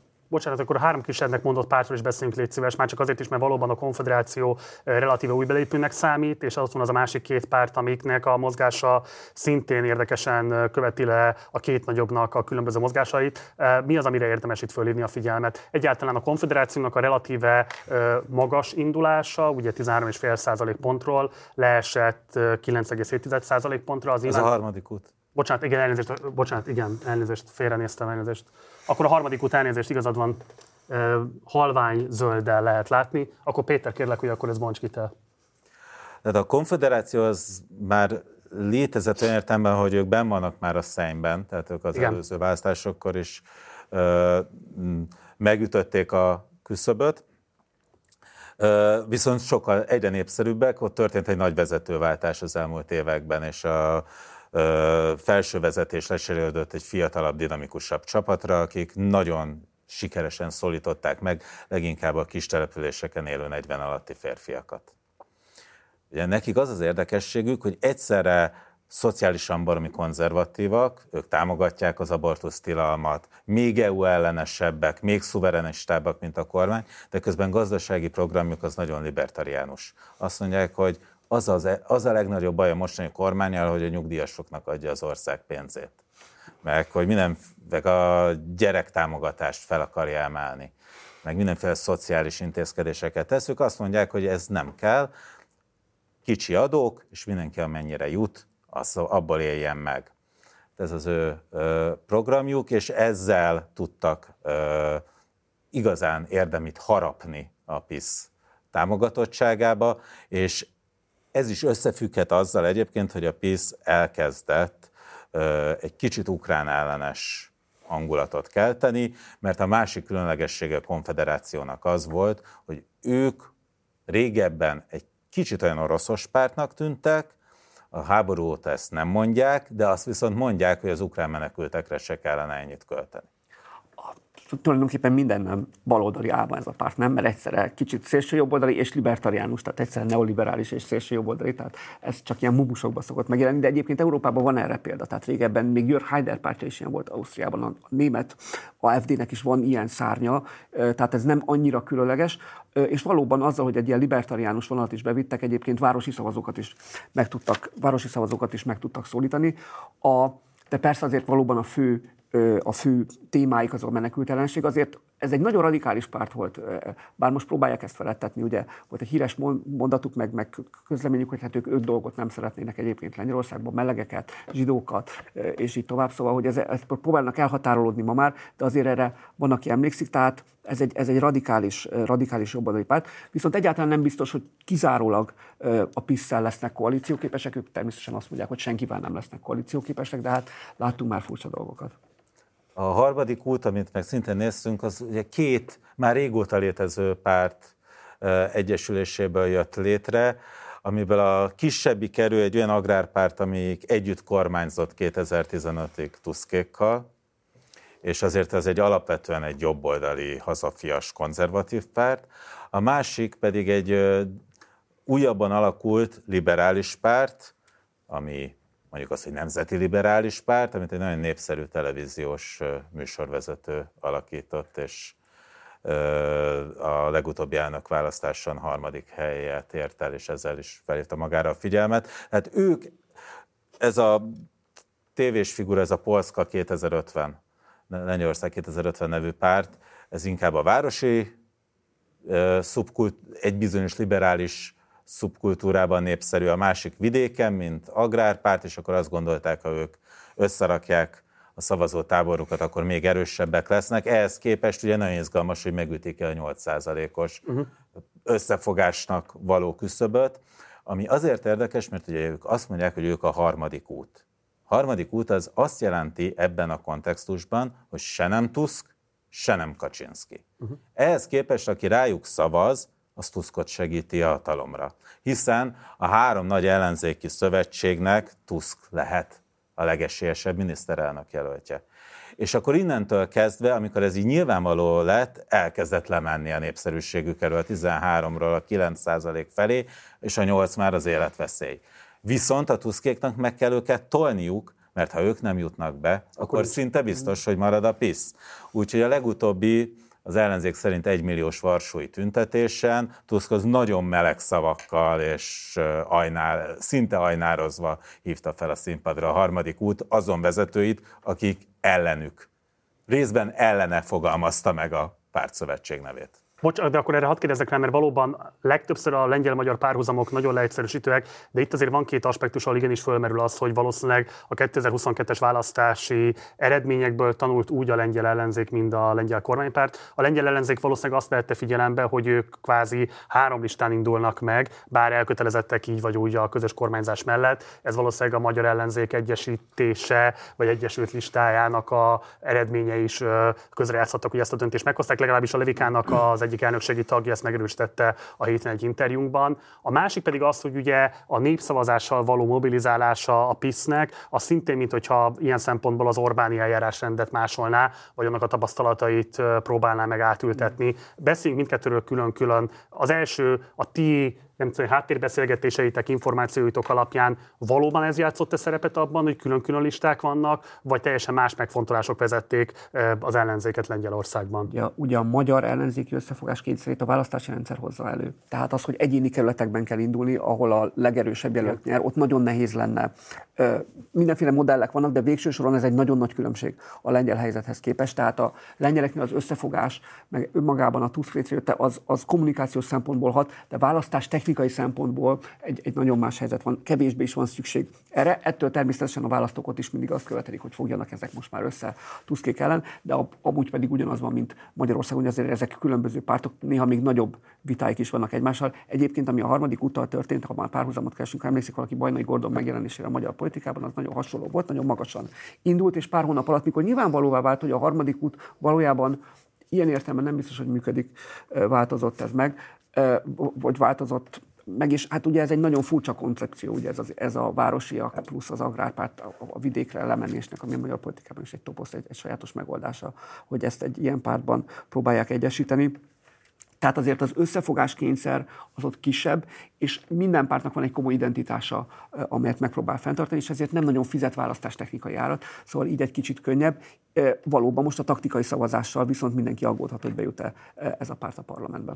Még ehhez, Péter? Van. Annyit, hogy 2022. március 15-én, a, mikor a magyar összefogott ellenzék a rakparton a budai oldalon tartott egy nagy gyűlést, ez volt a kampányban a legnagyobb felvonulása összellenzéknek. Akkor ott volt egy külföldi vendégszónok, Donald Tusk, aki akkoriban nagy élénk érdeklődéssel figyelte a magyar összefogás esélyeit. Ő egyébként azt szerette volna eredetileg, hogyha egy listán indul a teljes lengyel ellenzék, és amikor látta, hogy mi történt április első vasárnapján Magyarországon, akkor azt mondták, hogy nem, ezt, ezt köszönjük, nem kérjük, és elkezdték nézni a cseh példát, uh-huh. ahol ugye a Babist két listával verték meg. És akkor beszéljünk a népszavazás. Ugye négy kérdésben írták ki ezt a referendumot. Kérlek, hogy meséljük el a nézőknek azt, hogy egyáltalán mi ez a négy kérdés, mi a legfontosabb tudnivaló ezekről, illetve hogy a ti meglátásatok szerint mi lehet a célja a PISZ-nek ezzel azon túlmenően, hogy támogassa a saját bázisának mobilizációját. Ki kezdi? Csaba? Én, én Először elmondom, hogy ez nem egy magyar találmány egyébként. Bush elnök 2004-ben használta ezt talán először, ott még a melegházasság ellenzésével, hogy változott a világ Amerikában, és ott még a melegházasság ellenzésével tudta elérni azt, hogy azok a republikánusok, akik amúgy olyan nagyon nem érdekelt a politika, meg irakakán csalódtak, azt érezzék, hogy ha demokraták itt most hatalomra kerülnek, akkor hát itt tulajdonképpen mindenkinek melegházasodnia kell, hogy ilyen nagyon, nagyon cinikusan és nem politikailag korrekten fejezem ki magam. Ezt a modellt vett át aztán a, nagyon sokan, így Magyarország is. Voltak éppen ez arról szól, hogy egy sokkal nagyobb tétet adunk a választásnak, meg sokkal érthetőbbé tesszük azok számára is, akik adott esetben a pártok közötti választást nem érzik elég komolynak. Ugye a, a négy kérdés, és majd, majd, majd, majd biztos a Péter kisegít, ugye a, a korhatáremelés kérdés. A, a, tehát a kérdések szövege az így hangzik. Szeretné-e, hogy megemeljék a nyugdíjasok korhatárát? Szeretné-e, hogy eladják az országot külföldi, az országban lévő dolgokat külföldi szereplőknek. Szeretnék-e, hogy az európai bürokraták által kitalált terv segítségével több ezer migráns telepítsenek be Afrikából, és a negyedik is a migráció majd. A Belarus kerítés. Belarus. Szeretné, hogy, le, hogy megszüntessék a kerítést, illetve a határt Belarusia és Lengyelország között. Egy négy nemes népszavazás, tehát nemmel kell szavazni azoknak, akik akik egyébként ezt gondolják. Természetesen mindenki nemmel szavazna erre, hogyha akarna szavazni, beleértve a teljes ellenzéket is, tehát nyilván minden kérdés e tekintetben abszolút, de arra jó lehet, hogy pont a falvakban és máshol mobilizálja a választókat, és ha már egyszer ott van a referendum miatt, nyilván az, a, akkor nyilvánvalóan a PISZ-re fog szavazni. Még nem láttuk egyébként nagy eredményét, meg a PISZ népszerűségén se látszott, tehát nyilván ez egy mobilizációs verseny, szóval ez, ez igazából most fog kiderülni, hogy mennyit ért egyáltalán. Egyrészt igen, tehát, és ezek mellett ugye az érdekes, hogy erre a négy állításra építette fel a kampányát a kormánypárt. Végig azt mondták a kampányban, hogy ha nyer a Tusk, akkor megint felemeli a nyugdíjkorra. Tehát ahogy egyébként a 2010-es évek elején tényleg felemelte egyszer már. Ha nyer az ellenzék, akkor lebontják a kerítést, ezt ismerjük. Hát a többit is mind azt mondták, hogy ez lesz, ha nyer az ellenzék. És azzal, hogy ez egy hivatalos állami népszavazás kérdése lett, ezzel felemelték a kampány témákat egy, hivatás, egy hivatalos szintre. Mint hogyha az állam adna egy igazolást arra, hogy igen, tényleg ez a választás tétje, mert ezek valós veszélyek. Ez, a, ez lett még az egyik ok, illetve még az is számíthat, hogy az ellenzék ezzel ugye nehezen tud mit kezdeni, ők azt mondták, hogy akkor bolykottáljuk, akkor ne szavazzunk a népszavazásra. Igen. És ugye, ha megnézzük a Gazeta Vibörcsa mai percről percrét, abban állandóan az van benne, hogy azt látja az ellenzéki delegát, hogy a piszes delegát írja ceruzával, hogy hányan vették át a népszavazási kérdésekről szóló papírt, és hányan nem. Mert egy jól szervezett párt, az utolsó perces mozgósításokat, ha nagyon szoros az eredmény, akkor így sokkal jobban tudja koncentrálni oda, ahol látszik, hogy magas az ellenzéki részvétel. Ahol kevesen veszik át a népszavazási lapot, ott az utolsó órákban is lehet, hogy érdemes megnyomni telefonon, ajtóról ajtóra járó kopogtatással, és akkor egy rendkívül, tehát ezzel nem lehet egy teljes választást eldönteni, de ott, ahol nagyon szoros a verseny, ott el lehet, és ebből a szempontból nagyon fontos az, hogy nem országos listák vannak a lengyel választáson, hanem 41 darab területi lista. Tehát helyben sokat számít a kis különbség is. És akkor erre valami menjünk egy kicsit még tovább, és beszéljünk arról, hogy akkor a különböző, tehát ugye két kamerás parlamentről van szó, 460 képviselő megy a Szeimbe, 100 képviselő megy a Szenátusba, és ugye itt a mandátum számításnak a módszertan okozhat még meglepetést kifejezetten a kisebb pártok számára. Szerintetek ennek lehet-e definitív ereje, ha adott esetben százalékos alapon látszik is mondjuk egy adott esetben vett kormányváltásnak az esélye, de mondjuk az egyéni képviselőknél kialakulhatnak bizonyos galibák, vagy kifejezetten mondjuk a mandátum számítás miatt nem tud akkor a mandátum számot összerakni az ellenzék, mint amekkorában reménykedik. Nekem lengyel ügyeket jól ismerő ö, újságíró, aki kintről tudósít, azt mondta, hogy szerintel, tehát matematikailag elképzelhető, hogy számíthat. Tehát matematikailag elképzelhető egy olyan helyzet, ahol azt látjuk az országos adatokban, hogy a három ellenzéki erő együtt képes lenne többséget szerezni, de valójában mégse ők szereznek többséget. Tehát a listás szavazatok arányai alapján még akár ez ki is hozható, de egyszerűen a mandátum számításban már ez nem kihozható. Igen, tehát, tehát ez az alsóházban ez, ez előállhat. Ugye, ugye, ha valaki emlékszik, Magyarországon is volt egy ilyen területi lista intézmény még 2010 előtt, ez azt jelenti, hogy mondjuk azt mondják, hogy Nógrád megyében négy mandátumot lehet kiosztani. És hiába nincs küszöb, ha valaki négy mandátumot kapik, az logikusan 25% kell egy mandátumhoz, tehát ha valakinek 80, akkor nem fog mandátumot tudni szerezni sehol sem, mert ilyen értelemben nem lehet arányosítani. Lengyelországban nagyobb kiosztható mandátumszámok vannak, de ez ugye a lényege a rendszernek, hogy lehet olyan helyzet, hogy nem éri el egyszerűen azt a számot, ami területi listán kellene, tehát ezért fordulhat elő, de azért, azért ez nem valószínű. Tehát azért, azért Igen, tehát matematikai esély van. Jó, azonnal folytatjuk innen a stúdióból, de itt van már velünk a vonalban Brüsszelből a Partizán külpolitikai szakértője Feledi Botond, akit most azonnal kapcsolunk is ide az adásba. Elvileg te már hallasz is engemet, szervusz Botond. Sziasztok, szia Marci! Szervusz, köszöntelek az adásban. Röviden kérlek foglald össze, hogy te most Brüsszelben vagy, mennyire irányul élénk figyelem a lengyelországi események irányába? Abszolút élénken követik a brüsszeli folyosókon is, hiszen egyrészt egy óriási tagállamról van szó, másrészt az egész Ukrajna politikát is meghatározza Eh, az, hogy Varsóban a keleti eh, szárnyat hogyan erősítik, vagy éppen gyengítik, mint az az elmúlt hónapban történt. És hát nem utolsó sorban a jogállamisági kérdések azok, amik még lázban tartják itt a szereplőket, hiszen Magyarország és Lengyelország az a két ország, ahol ez a kérdés abszolút releváns, és ugye élesítve vannak az eszközök. Szerinted milyen befolyása lehet a választás végeredményére az ukrajnai háborúnak? Kérdezem ezt azért is, mert Lengyelország a kezdetektől fogva az egyik leghangosabb támogatója volt az ukrán harcoknak az EU-n belül. Ugyanakkor az látszik, hogy hiába volt ebben különbség a magyar kormányjal, például az ukrán gabona tilalma kapcsán egységre találtak, és az is látszik, hogy mostanában fölmerül már az a kérdés, hogy lejjebb kéne tekerni az Ukrajnába irányuló fegyverszállításokat. Szóval a te meglátásod szerint ez most kifejezetten csak a kampánynak betudható, taktikai helyezkedés a PISZ részéről, vagy érdemes felkészülni arra, hogy bármilyen is lesz a végeredmény, ez mostantól egy alapálláspontja lehet majd a lengyel politikának?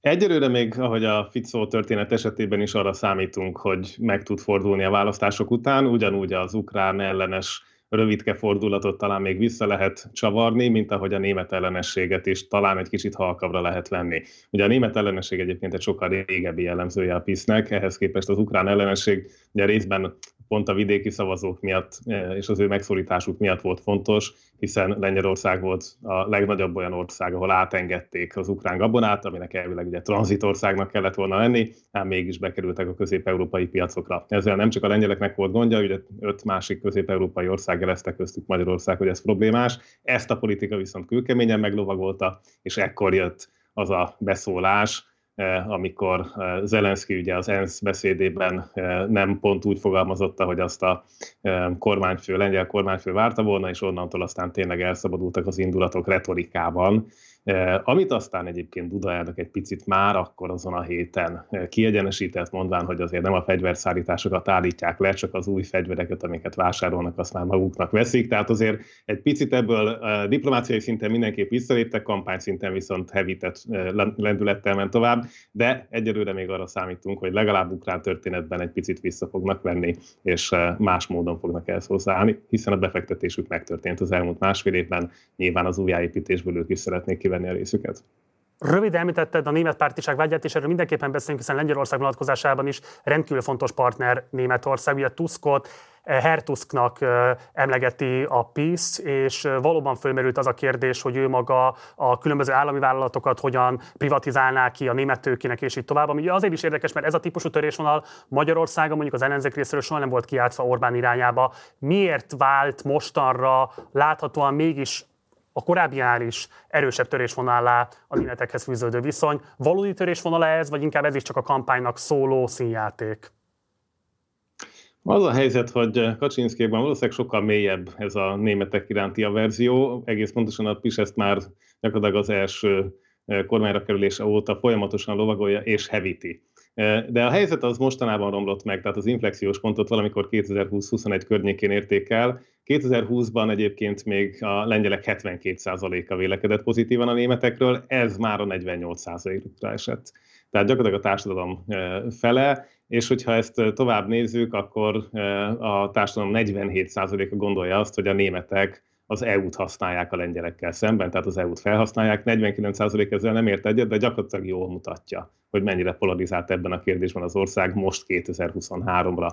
Ez az, amit a PIS épített föl, tehát ez nem volt önmagában természetes, és ehhez ugye gyakorlatilag a kezdetektől hangoztatják a német kártérítési igényeket, tehát hogy még a második világháborúért nagyon komoly összegeket mondanak be folyamatosan, ezt mindig be tudják mondani, ha kis belpolitikai botrány van, és hát Kaczynszki egyenesen arról beszél, hogy egy negyedik birodalmat, egy negyedik Reich érkezését várja a németekkel, tehát egy nagyon-nagyon komoly náci szótárat használó félelemkeltés zajlott, zajlik mind a mai napig, és ez az, amiben megtalálták a lehetőséget, hogy Tusk német származása miatt ráhúzzák a vizes lepedőt, és ezt kőkeményen nyomják is. Ennek egyébként valóság alapja nem nagyon van, tehát 2022 februárjában Tusk is beszólt a, leny- a németeknek, illetve a magyaroknak, amikor a háború első heteiben nem hozták meg a kellő szankciós döntéseket, tehát ilyen szempontból egyáltalán még azt se lehet mondani, hogy a németekkel kezdjük kézzel bánni, tehát amikor éppen indokolt volt, akkor ő is jelezte a kifogásait. És akkor egy másik geopolitikai vonatkozásról is beszélünk, ugye a PISZ kegyetlenül kihasználta ö, az ukrajnai háború kérdését, már csak abban a vonatkozásban is, hogy ugye hoztak egy törvényt az orosz befolyással kapcsolatban, ami ellen az ellenzék már júniusban tüntetett, most nemrég volt megint egy nagy létszámú tüntetésük. Végül egyébként ahhoz képest, amire számítottak akkoriban a nyár elején az elemzők, meg maga az ellenzék, hogy ennek milyen befolyása lehet ennek a törvénynek, ez végül mennyiben befolyásolta ténylegesen magát a kampányt, mennyiben jelent meg? Amennyire én érzékeltem, és ahogy szakértőkkel beszélgettem itt Brüsszelben, nekem az volt a befolyásom, hogy a kormány várakozásait alulmúlta ez az intézkedés, tehát hogy nem sikerült a hozzáfűzött reményeket beváltani, ezzel nem tudták kiszorítani az ellenzéket, illetve hát magát Tuskot nem ezzel tudják sarokba szorítani. Tulajdonképpen az orosz ellenesség az mindkét táborban azért minden ukrán retorika ellenére is összetartó erő. Tehát ilyen szempontból a lengyel történelem adott, és emiatt ez nem tudott ennyire beválni és hát látják azért azokat az egyéb dezinformációs kísérleteket, vagy folyamatos határmenti provokációk történetét végig lehet nézni, ahogy ugye Belarus annak idején e, migráns e, válságot okozott a határon. Tehát tényleg egyszerűen annyira érzékelik, annyira a saját bőrükön tapasztalják az ukrán menekültek, ugye másfél-két millió menekült attól függ, hogy mennyire legálisokat is számolunk. E, tehát a, a válságot egészen máshogy látják, mint mondjuk Budapestről ez látszódik. Egyszerűen más a kitettsége az országnak, és emiatt az ilyen típusú politikai fegyverek nem tudnak elsülni. Egyébként az, hogy nem tudta beváltani a hozzáfűzött úgynevezett reményeket, az mennyiben köszönhető annak, hogy azért Duda elnök jelentősen föllazította ezt a törvényt. Egyébként más típusú törvényeket is megvétózott még. Mit lehet elmondani Duda elnök mozgásáról a kampányban? Fú, Duda elnök szerepe egyébként tényleg nagyon izgalmas, és egy, egy nagyon aktív, abszolút intervencionista államfőt látunk benne, ahhoz képest, amit Magyarországon megszoktunk az elmúlt években. Tehát ő az, aki egyébként ugye ezt a híres uniós törvényt, módosítási törvényt, amire járna a pénz, ugye ezt ő nem írta alá sőt el is küldte az Alkotmánybíróságnak. Tehát ez érdekes módon ugye az egyik legfontosabb törvénymódosítás, amit az Európai Bizottság számon kér, ez ugye Dudán keresztül nem jutott el egy időben az Alkotmánybírósághoz, eljutott, és aztán nem jutott el a parlamentnek a a, a végső zöld lámpájáig. Tehát itt, uh, itt Duda egy komoly beavatkozó szereplő, aki önállóan játszik, és ugye utolsó mandátuma, tehát nem fog tudni újraindulni már az alkotmányos limit miatt, emiatt viszont teljesen a saját mondjuk úgy, hogy meggyőződéséből és ideológiáját követve teszi ki a sorompókat oda, akkor, amikor szeretné, és pont emiatt izgalmas az, hogy egyébként akár lesz kormányváltás, akár nem, az ő szerepe meg fog maradni. Tehát a következő kormánynak is Dudával kell számolni, számolni, akkor is, hogyha ott a KO fogja adni a miniszterelnököt, és ez bizony szerintem csökkenti egy új kormánynak is a mozgásterét és a lehetőségét egy ennyire aktivista elnökkel. Feledi Botton, nagyon szépen köszönöm, mindezt elmondtad a nézőinknek, minden jót neked, szervusz!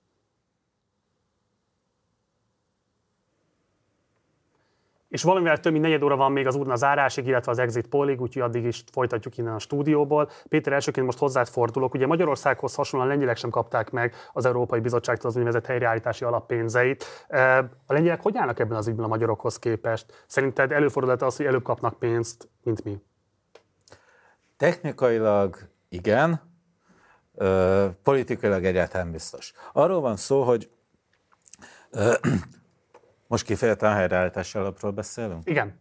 De beszél, de igen. mert, mert, mert ők se kaptak kohéziós pénzt se. Semmilyen pénzt nem kapnak ugyanúgy, ahogy mi. Uh, tehát... Uh, Akkor melyikre milyen kilátásuk van nyugodtan? Tér ki mindkettőre. Igen, igen, igen. Tehát Nálunk azért nehezebb, mert azt gondolom, hogy a kohéziós pénz egy részéhez egyszerűbben hozzá tudunk jutni, mint a helyreállítási alap pénzeihez.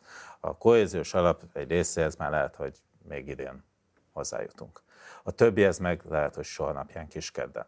A lengyelek egyszerre csomagban meg tudják kapni az egészet, mert úgy, nagyjából ugyanaz a probléma blokkolja az összes pénzüket, és a megoldást is egyszerűbb ezért megtalálni, mert ugyanazzal a törvénymódosítással meg tudják nyitni az összes csapot.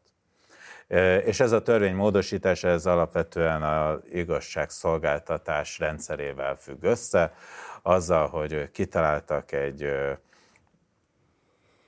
büntető testületet, egy, fegyelmez, egy fegyelmi testületet a legfelsőbb bíróságon belül, vagy amellett, ami ö, tudja az egyes bírókat leváltani, leszedni ügyekről, megbüntetni. És ennek a tagságát politikusok szavazták meg, amire azt mondta az Európai Unió, hogy ez a, a politika befolyásolja az igazságszolgáltatást, ez a, és ez elviselhetetlen. Viszont ezt viszonylag könnyű megoldani azzal, hogyha például feloszlatják ezt a testületet. És erről hoztak is egy döntést idén januárban a lengyel parlamentbe, ezt még a kormánypárt is megszavazta.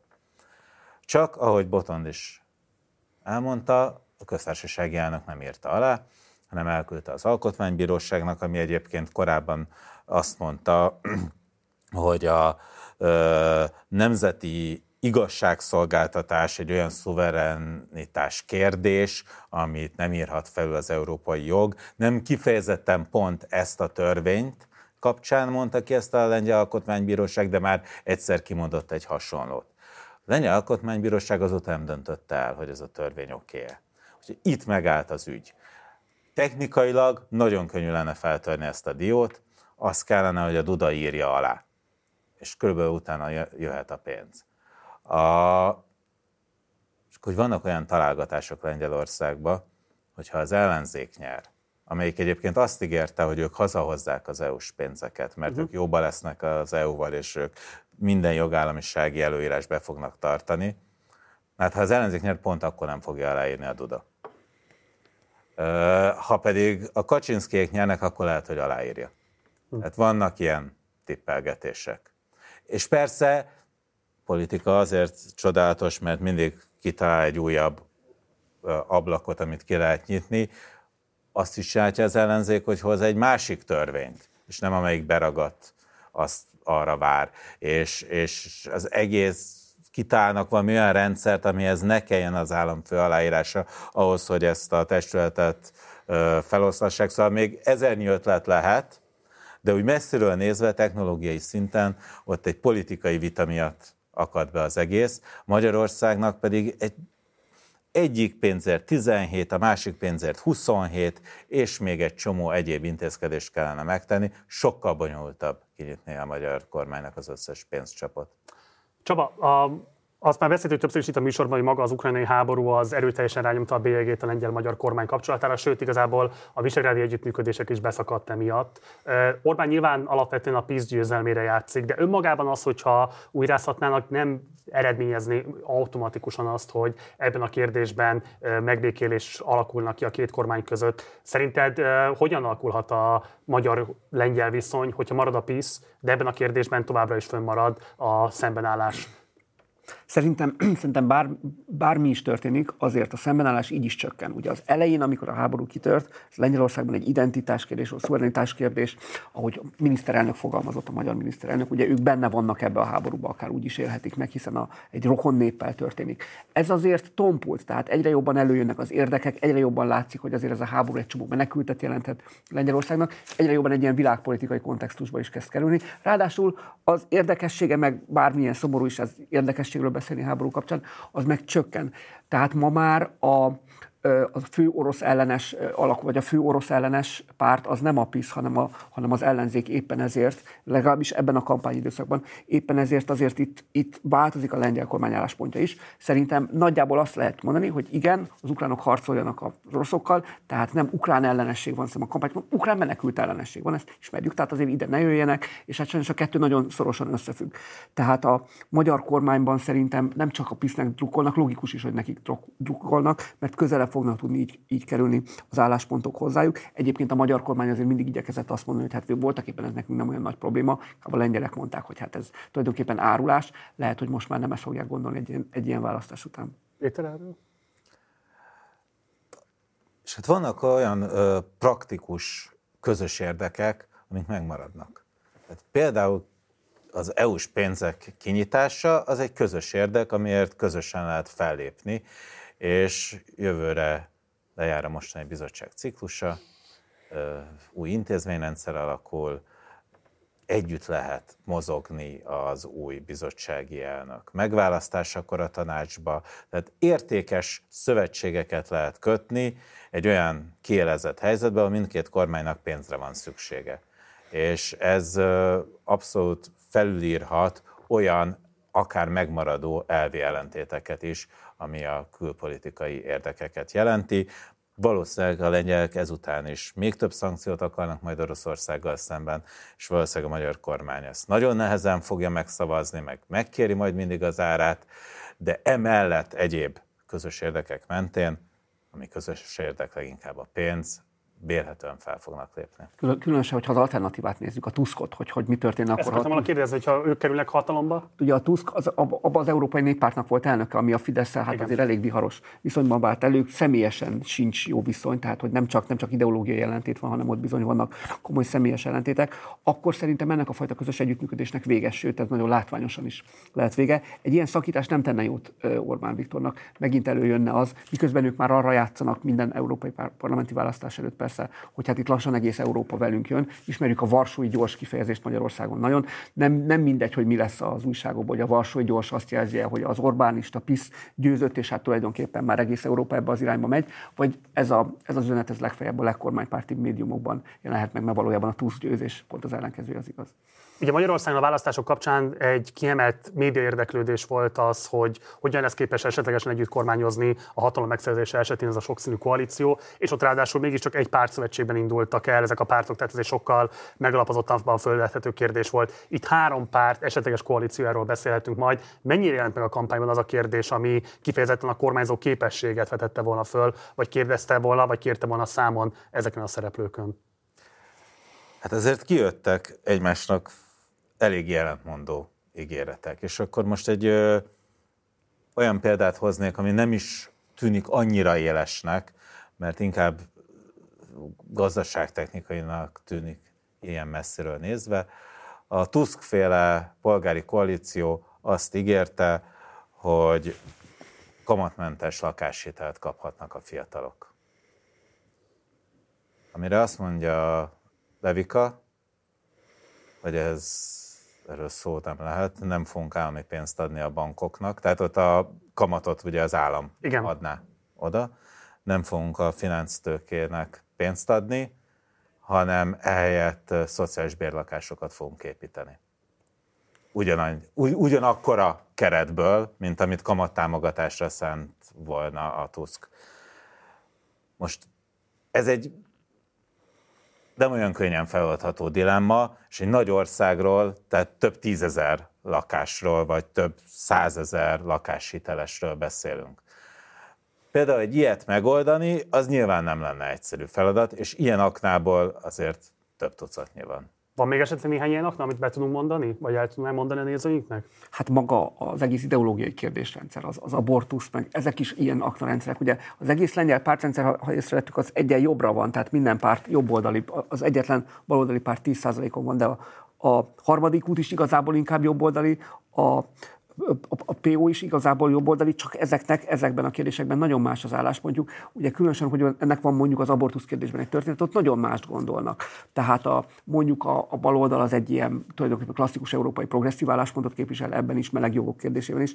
A PO az keresi, hogy most ez a korábbi konzervatív, mondjuk egy ilyen CDU-tól is jobbra lévő álláspontban most nagyjából egy ilyen német CDU szintjén vannak. Azért ezeket nehéz összeegyeztetni, úgyhogy közben folyamatosan tüzeli majd őket a konfederáció például, amilyen sokkal szigorú szigorúbb dolgot akarnak, akár ellenzékből, és hát maga a PISZ is, itt is válhatunk ilyet, de azért szerintem a magyar helyzet durvább volt, tehát azért itt Magyarországon, amikor a jobb oldal, a jobbik, jobb szárnyától a párbeszédig, meg a, szóval, hogy azért az egy, az egy heterogénabb történet, heterogénabb történet volt. Ha már az abortusz kérdése előkerült, akkor nézzük meg egy összeállítást arról, hogy, ezer, hogy 2020-ban hogyan is nézett ki az a tüntetés, ami kifejezetten az abortusz törvény ellenében rende, szerveződött, és aztán folytassuk innen a stúdióból.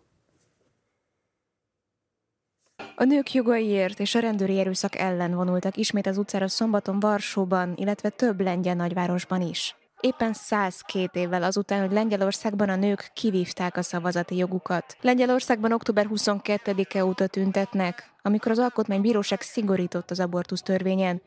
A döntés értelmében a biztosan életképtelen magzat esetében sem lehet megszakítani a terhességet, csak akkor, ha nem erőszakkal vagy vérfertőzéssel történt a fogantatás, illetve ha az anya élete súlyos veszélyben van. Jedni z nas są przeciwko aborcji, jedni z nas są za aborcją, ale każdy z nas powinien mieć wybór. I ja akurat jestem za aborcją. E, czy zabijam? Nie wiem. Znaczy ogólnie w sensie to jest moja decyzja. For sure it's the strictest anti-abortion uh, laws uh, in Europe and uh, maybe even in the world. Everybody are united for women's rights. I never seen something like that before. It's special time. Mamy stan, w którym te demonstracje będą z całą pewnością kosztowały życie, którzy w nich uczestniczą, sprowadzają niebezpieczeństwo powszechne. Będą chcieli nam stawiać zarzuty, nam, organizatorkom i organizatorom, o sprowadzenie niebezpieczeństwa. Niebezpieczeństwem to jesteście kurwa wy! Women's rights got their populist moment. This moment when a lot of different groups gathered around women's rights because they saw in them something that speaks to their everyday experience of the state. Hundreds of thousands of people took to the streets. Uh, recent data from the police talks about over 430,000 people. Basically, now they just uh, ban abortion altogether, but it was in the making years before that. We had regions in Poland where you cannot obtain legal abortion even though the law uh, said you can do it. We had this kind of uh, places, hospitals, where all the doctors signed this pledge and said that they will not conduct this kind of uh, medical treatments because uh, it's against their uh, faith. Az előbb látott bejátszás Hatalan Noémi és Szentgáli Csaba munkája volt, és akkor menjünk ezzel tovább Csaba, hozzád fordulok, szóval mennyire tart ki a PISZ amellett az álláspontja mellett, amit 2020-ban képviselt, ebben teljesen azonos-e saját magával, és az ellenzéki pártok hogyan próbálták használni ezt a PISZ-féle közpolitikai intézkedést, mennyire álltak ennek az ellenébe? Nem nagyon tud nem kiállni mellette legalábbis ebben a kampányban, mert ugye az a konfederációhoz sorolná, vagy sodorná egy csomó szavazóját. Tehát lehet, hogy már megbánta igazából, mert látja a hatását, de nem nagyon tud belőle kimenekülni, hogyha nem akarja elveszteni a szavazókat. Mert azt a PISZ mondod, bocs. Így van, mert azt, mert azt nehezen látjuk, hogy valaki visszamenne a PISZ-hez, hogyha egy kicsit kevésbé lesz abortusz ellenes, hogyha egyébként valaki azon az állásponton van. A, ugye a lengyel társadalom egy, egy sokkal katolikusabb társadalom, mint a legtöbb szomszédos ország, ezzel együtt komolyabb a támogatottság az abortusz ellenességnek, de még így is kisebbségben van ez a lengyel társadalomban, és ez az abortusz törvény ez egy nagyon kemény törvény. Tehát szinte tényleg nullára csökkenti az abortuszok számát, és ami itt történt a törvény bevezetése után, hogy egyfajta ilyen civil mozgalom ö, indult el, amelyet hát aztán a pártok észrevettek, hogy ez az a téma, az ellenzéki pártok, ez az a téma, amire talán rá lehet, rá lehet menni, rá lehet épülni.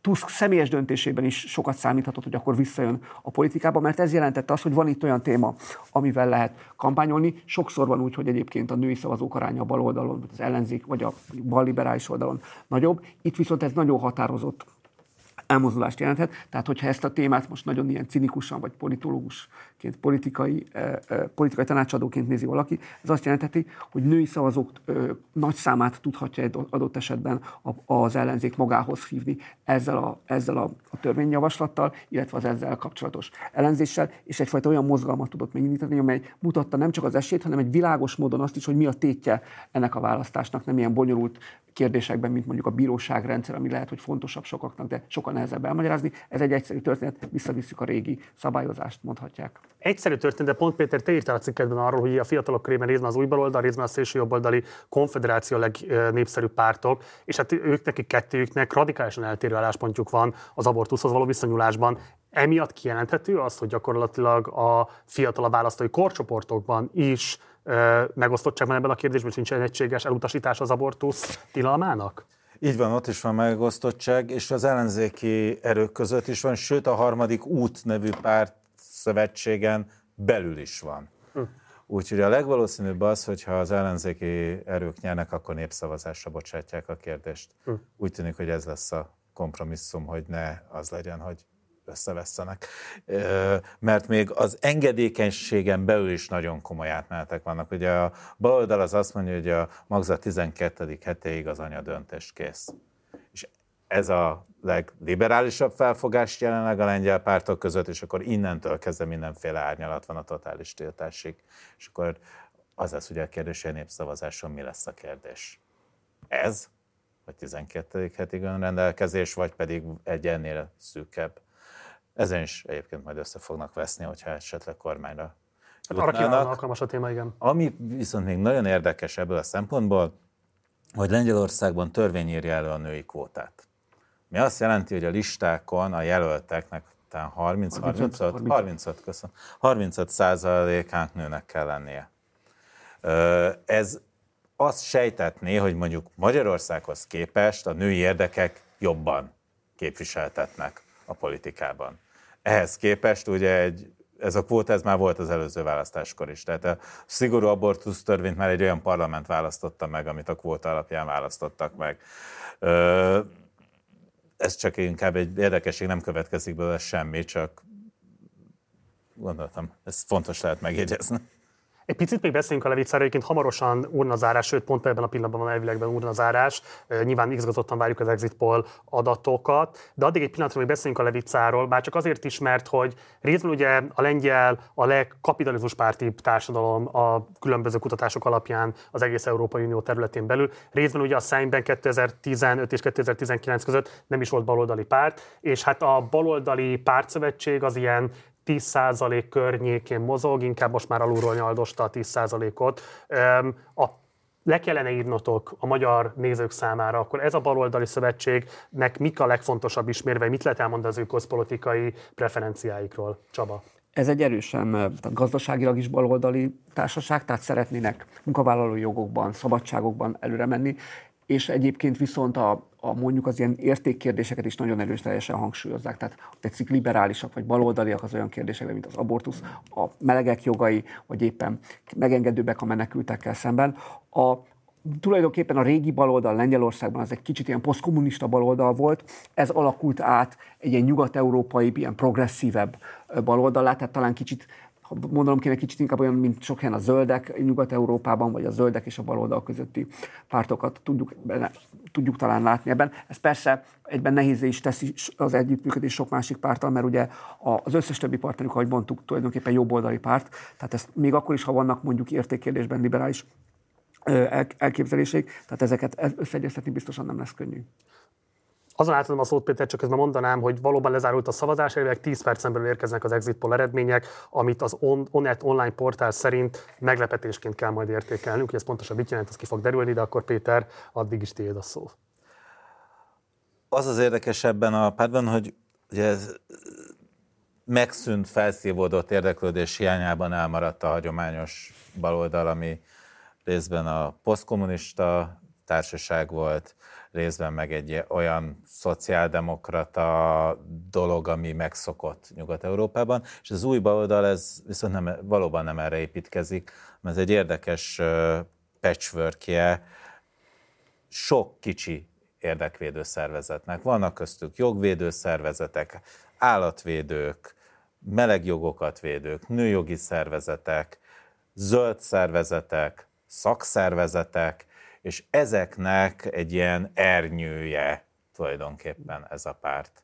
És emiatt ö, inkább hasonlít az ilyen progresszív, újbalos nyugati mozgalmakra, mint sem a hagyományos szociáldemokrata ö, erőkre, és egy kifejezetten fiatalok és városi fiatalok között népszerű erőről van szó. Bocsánat, közben megérkeztek az exit poll eredmények. Hamarosan mutatjuk majd a képernyőn, és egyelőre olvasni tudom. A PIS az exit poll szerint 36,9%-ot szerzett, a PO a második helyen van 31,6%-kal, tehát a kettő között bő 5% pontos különbséget mutat, mondom még egyszer az exit poll, tehát ez nem a végleges eredmény. A harmadik út 13%-ot kapott, a Levica 8,6-ot, a Konfederáció pedig 6,2-t.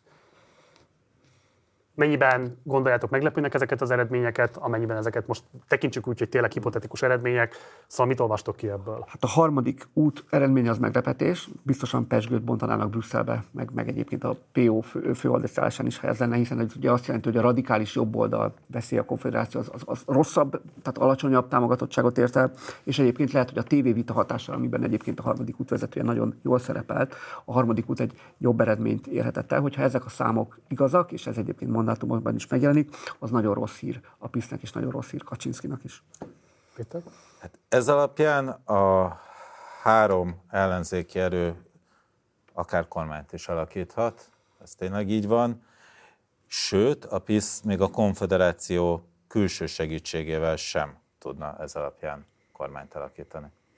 Ugye közben már láthatják a nézőink is a képernyőn ezeket az eredményeket, és nagyon fontos szempont, hogy elképzelhető, tehát nem tudjuk pontosan, hogy mekkora volt a válaszadás megtagadásának az aránya, erre lengyel szakértők már figyelmeztetnek is, amennyiben a 10 és a 20 százalékot akár meghaladó mértékű volt a válaszadás megtagadása, akkor ez ebből nehéz, sőt kifejezetten veszélyes messzemenő következtetéseket levonni.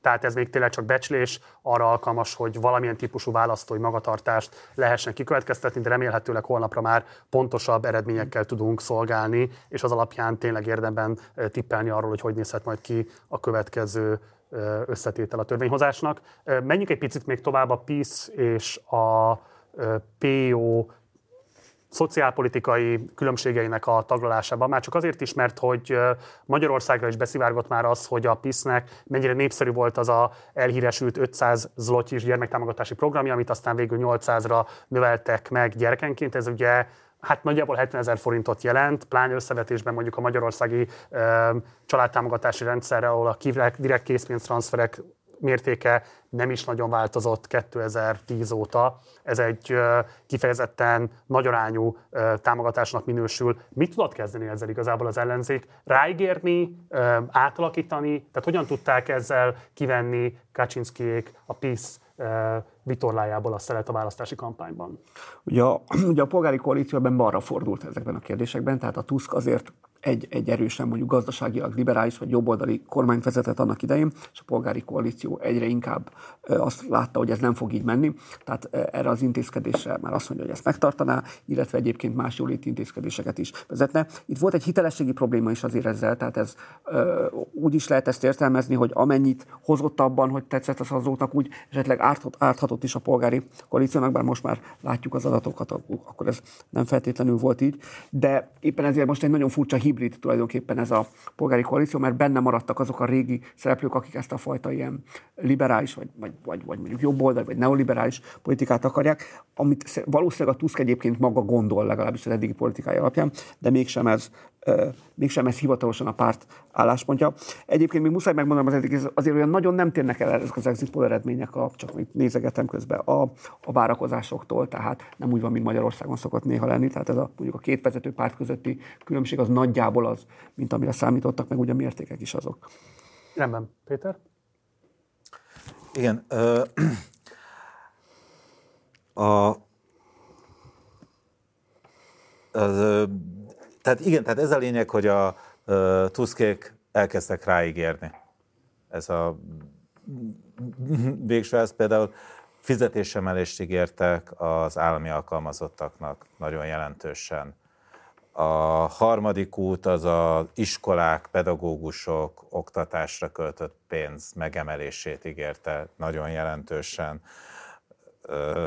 A Levica szociális kiadások emelését ígérte nagyon jelentősen. Tehát tulajdonképpen a konfederáción kívül mindenki pénzt ígért a választóknak. Jó, és közben az alsó infócsikon már lehet látni a mandátumbecslés is, ami szintén az exit poll eredmények alapján került kiszámításra. A jogi és igazságosságnak tehát 200 mandátumot becsülnek, a polgári koalíciónak 163-at, a harmadik útnak 55-öt, az új baloldalnak 30-at, a konfederációnak pedig 12-t.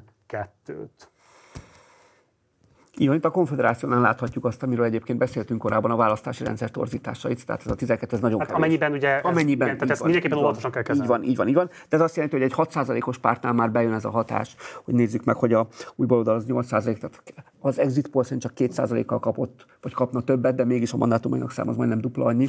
Ez, itt, ez már a választási rendszernek ez a fajta torzulása. Itt egyébként jobban lehet Lengyelországban, pont a választási rendszer jellege miatt jobban lehet egy kicsit becsülni, tehát ha valaki tudja, hogy nagyjából mennyi szavazatot kap egy párt, tehát ezt holnap már tudni fogjuk, akkor onnantól a mandátumokat is könnyebb számolni, mert nincs olyan, hogy egy egyedi körzetben tényleg egy-két száz szavazaton múlik, és ez nagyon sokat számíthat, mert azért ennél, ennél arányosabb rendszer, és hát ha összeadjuk a számokat, az, akkor látjuk, hogy hol van a többség. És hát az egyéni mandátumokról nem tudunk semmit, ugyebár, de lehet, hogy... A szemben nincs egyéni Igen, ott nincsen egyéni mandátum, de a szenátusról nem tudunk még igazából. Ja, igen, igen, igen. Igen, igen, igen, igen. Uh, na jó, de viszont itt van a vonalban velünk, ha minden igaz, Zöld Zsombor, kifejezetten Varsóból élő Sky kapcsolatban, akitől megpróbáljuk megtudni azt, hogy a korábbi választások tapasztalatai alapján ennek az exit poll eredménynek kell-e adnunk bármilyen hitelt, vagy érdemes ezt bármilyen szempontból is komolyabban elemeznünk. A minden az akkor már itt is vagy velünk a vonalban. Szervusz Zsombor, köszöntelek az adásban. Szervusz Márci, köszöntök én is mindenkit. És különösen köszönöm, hogy időt szánsz ránk ezen a rendkívül fontos estén. Kezdjük akkor ezzel a mandátumbecsléssel. A korábbi választások tapasztalatai alapján a tényleges végső eredmény hogyan korrelál az ilyen exit poll alapján kivégzett becslésekhez? Hát még mielőtt ebbe belekezdenénk, egy nagyon friss információ, hogy lehet, hogy a választópolgárok 10 kötője 20%-a is vissza mondhatta, illetve elutasíthatta azt, hogy az exit pollban részt vesz. Igen. Úgyhogy ez mindentől, illetve innentől kezdve ez egy hihetetlen előzetes becslésnek tűnik. Nagyjából soha nem sikerült egyébként eltalálni azt egész pontosan, vagy nagyjából pontosan, hogy akkor ebben az országban hogy zajlanak a parlamenti választások. Ennek egyébként település szerkezeti okai is vannak, tehát ugye a választópolgárok elég nagy része kisebb településen, illetve még kisebb településen él, és innentől kezdve ugye őket elérni például egy kampány során, az szerintem módszertanilag is nehezebb volt. Az idei választásnál egyébként ilyen szempontból az egy érdekes történet volt, hogy több olyan párt vagy párt csoportosulást próbált meg például a lengyel gazdákra, illetve a mezőgazdaságból élőkre számítani, akik ugye értelemszerűen egymást oltották ki. Ez egyébként más csoportoknál is jellemző volt. Tehát nem tudom őszintén, hogy eddig mennyit beszéltetek erről, de mondjuk a harmadik útnak, illetve a harmadik út részeként működő Lengyelország 2050-nek, illetve a konfederációnak is van egy olyan társadalmi támogatottsági csoportja, ami a két, két párt között valószínűleg szétment. Tehát amit ugye látunk most, vagy láthatunk most, feltéve, tehát most minden mondat elé azért gondoljuk azt hozzá, kérem, és ezt a türelmet azt köszönöm a nézők részéről is, hogy ezek egy hatalmas nagy ha feltételes móddal indulnak. Tehát amit itt lehetett látni, és egyébként az ezen a héten lezajlott miniszterelnöki vitánál is lehetett azt, azt érzékelni, hogy a konfederáció oldaláról Kristóf illetve ugye a Lengyelország 2050 oldaláról, hogy a, ugyanazt a vállalkozói réteget próbálta meg megszólítani több másik csoport mellett. Kérlek, hogy egy kicsit segíts abban eligazodni, ugye ezek az eredmények, amiket látunk, ez a szembe, tehát a listás szavazatok alapján számított mandátumoknak az összetételére enged valamilyen módon következtetni, nagyon-nagyon nagy óvatossággal. A szenátusról, vagyis az egyéni mandátumokról mit érdemes elmondani a nézőinknek? Hát politikai szempontból azt, hogy a szenátus maximum csak lassítani tudja a leendő kormány munkáját, hogyha arról van szó. Tehát ez egy, a, maga az a rendszer, amit a, a szenátussal kapcsolatban itt Lengyelországban alkalmaznak, az otthon is ismerős, tehát a kedves választópolgár bemegy, átveszi a szavazócetlit, és egy képviselőt behúz. Itt ugye volt egy ellenzéki koordináció. Tehát volt egy, egy szenátusi paktum, ami alapján gyakorlatilag nem indítottak rá a más, illetve a másik jelölt, az egyik jelöltre egy másik jelöltet. Ez a Szejm esetében most hat térek erre vissza, mert szerintem egy picit el szokott otthon csúszni, ez egy picit másként nézett ki. Tehát a lengyelországi választási rendszerben én az egyik olyan központ, illetve az egyik olyan elemet, amit központinak tartok, az az, hogy magának a választópolgárnak sokkal nagyobb beleszólása van egyébként abban, hogy effektíve melyik képviselőt küldik be ugye az alsóházba. Na most ez megbonyolíthatja a rendszert. Tehát ugye ezt otthon úgy, úgy tudjuk elképzelni, hogy kap, kap a kedves választópolgár egy listát, és ott ugye, ott ugye x egyet, és utána majd megnézik, hogy a, ugye a mandátum eloszlás alapján minden egyes listáról ugye hány ilyen x vagy hány, összeszámolják ezeket a szavazatokat, és utána, hogy hány képviselő kerül be.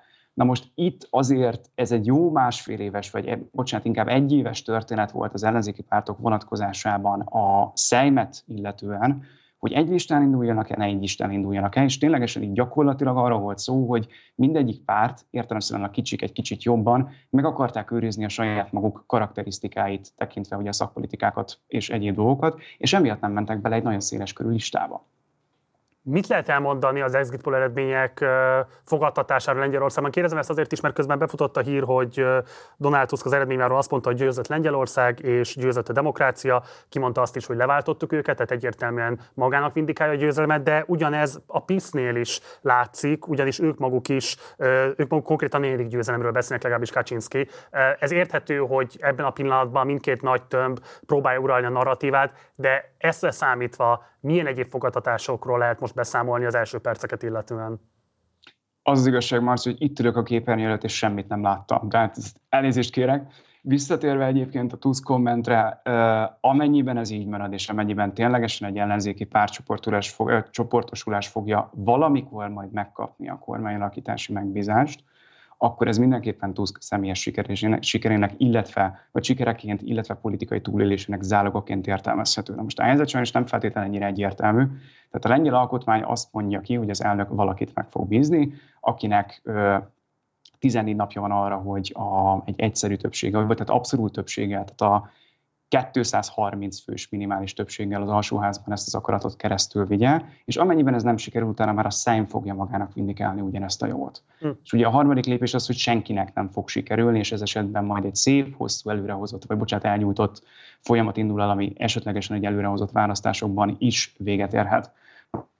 Ahogy itt elég sporadikusan, de hallottam a stúdiós beszélgetést, itt felmerült az, hogy bizonyos szakpolitikai területen, ha és amennyiben egy ellenzéki széleskörű párt szövetség fogja átvenni majd valamikor a kormányzást.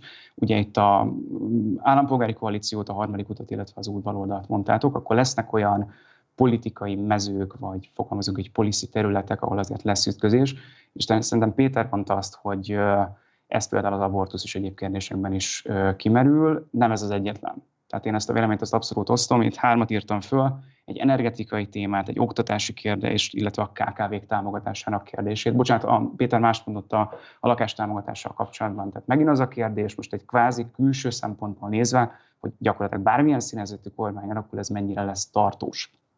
Tehát a, amennyiben, most ez egy nagyon nyers történet, és ez egy picit talán, hogyha mélyebbre megyünk, akkor amennyiben az ellenzék ebben az összetételben fog majd kormányt alakítani, nem tudom amikor, nem tudom, hogy hogyan jutunk el idáig, de mondjuk tételezzük fel, hogy ez sikerült. Ugye az exit poll alapján nekik egy 248 fős többségük van, ami azért a 231-et ez jócskán meghaladja, akkor belpolitikai és egyébként választói szempontból az első kérdés az az lesz, hogy ugye az első nagy választási ígéretet, hogy kitakarítunk a PISZ után, mert ez így hangzott el szóról szóra, ezt milyen módon és milyen gyorsan tudják teljesíteni. Na most ennek az egyik záloga egyébként az új igazságügyi miniszter lesz.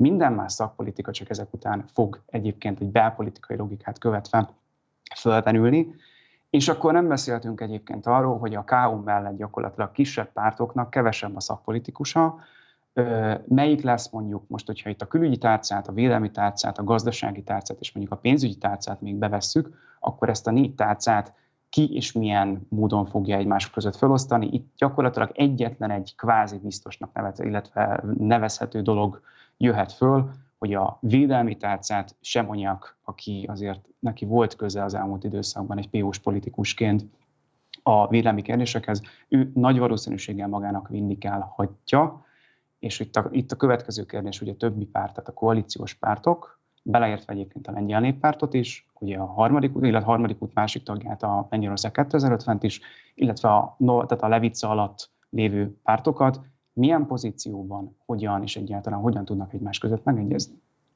Még egy picit a kampányra visszatérve, mert ezért te mégiscsak a lengyel fővárosból követetted az eseményeket. Mi volt a legdefinitívebb pillanata ennek a kampánynak. Kérdezem ezt azért is, mert volt miniszterelnök jelölti vita, amiről itt az előzőekben Pál Benedek azt mondta, hogy hát Tuskot egy kicsit kevésbé attraktívnak érzékelte, Moravai Eszkét még nagyon vonalasnak, és igazából a kisebb pártok jelöltjei tudtak nagyon attraktívabban föllépni. Te hogyan érzékelted ezt részben a miniszterelnök jelölti vitát, illetve hogy volt-e más kifejezetten fontos, kiemelendő pillanata a kampánynak?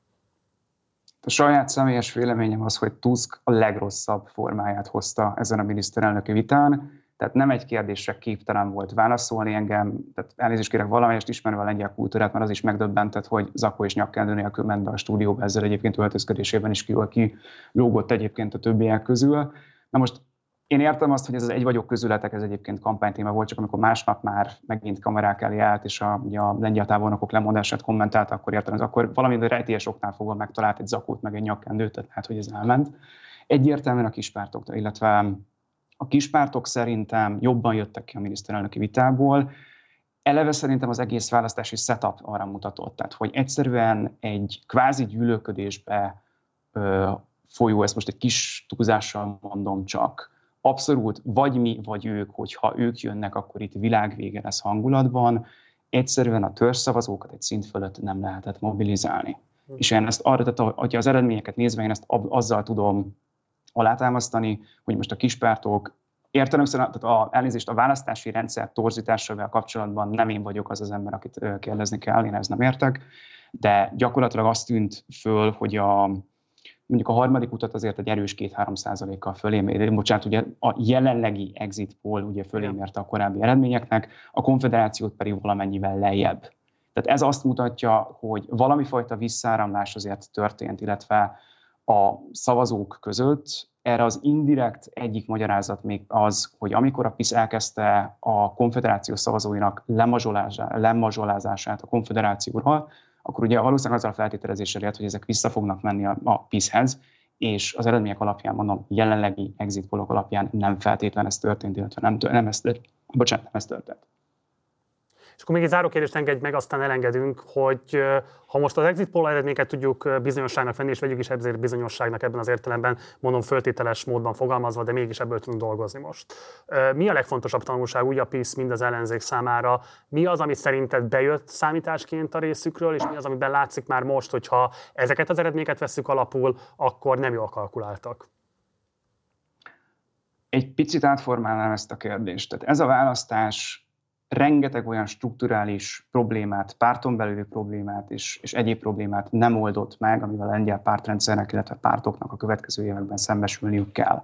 Tehát egy nagyon pici adalékot hadd adjak ehhez. A konfederációnak ez az eredménye például alapvetően egy demográfiai történetnek köszönhető szavazat, vagy illetve szavazó tipizálás szempontjából a fiatal férfiak szavaztak le elsősorban a konfederációra, illetve a nők pedig ugye Levicára, illetve a PO-ra. Na most mind a kettő nagy pártot, tehát a PO-t és a PISZT is gyakorlatilag elnézést a kifejezésért egy gerontokrata elit próbálja még mindig irányítani. Ezen nagyon gyorsan változtatni kellene szerintem mind a kettő pártnak, annak érdekében, hogy a választók mondjuk maradjanak, illetve hogy legyen új impetusz a pártban. Ugye a PO ezzel próbálkozott, a PISZ kevésbé. Tanulság még szerintem az, hogy tehát ilyen mértékű megosztottság szerintem egy országban fenntarthatatlan, ennek ugye ez kulturális okai is vannak, tehát itt nem egy, egy németországi választási kampánynak megfelelő, majd akkor összeborul az elit, és akkor elsimítjuk a különbségeket, ö, szenáriónak tűnik a jelenlegi állapot. Tehát rengeteg feszültséget látok a lengyel pártokon belül, kezdve attól, hogy Magyarországon is azért volt arról szó, hogy szintén egy kvázi apróság itt a 2021-es lengyel népszámlálási adatokból, hogy azért a, a római katolikus egyháztól, illetve általában a vallástól azért elég nagy mértékben fordultak el az emberek, ennek komoly társadalmi következményei lesznek. Kérdés egyébként, hogy ezeket a kérdéseket milyen pártok, milyen módon és egyáltalán hitelesen tudják-e majd a következő időszakban képviselni.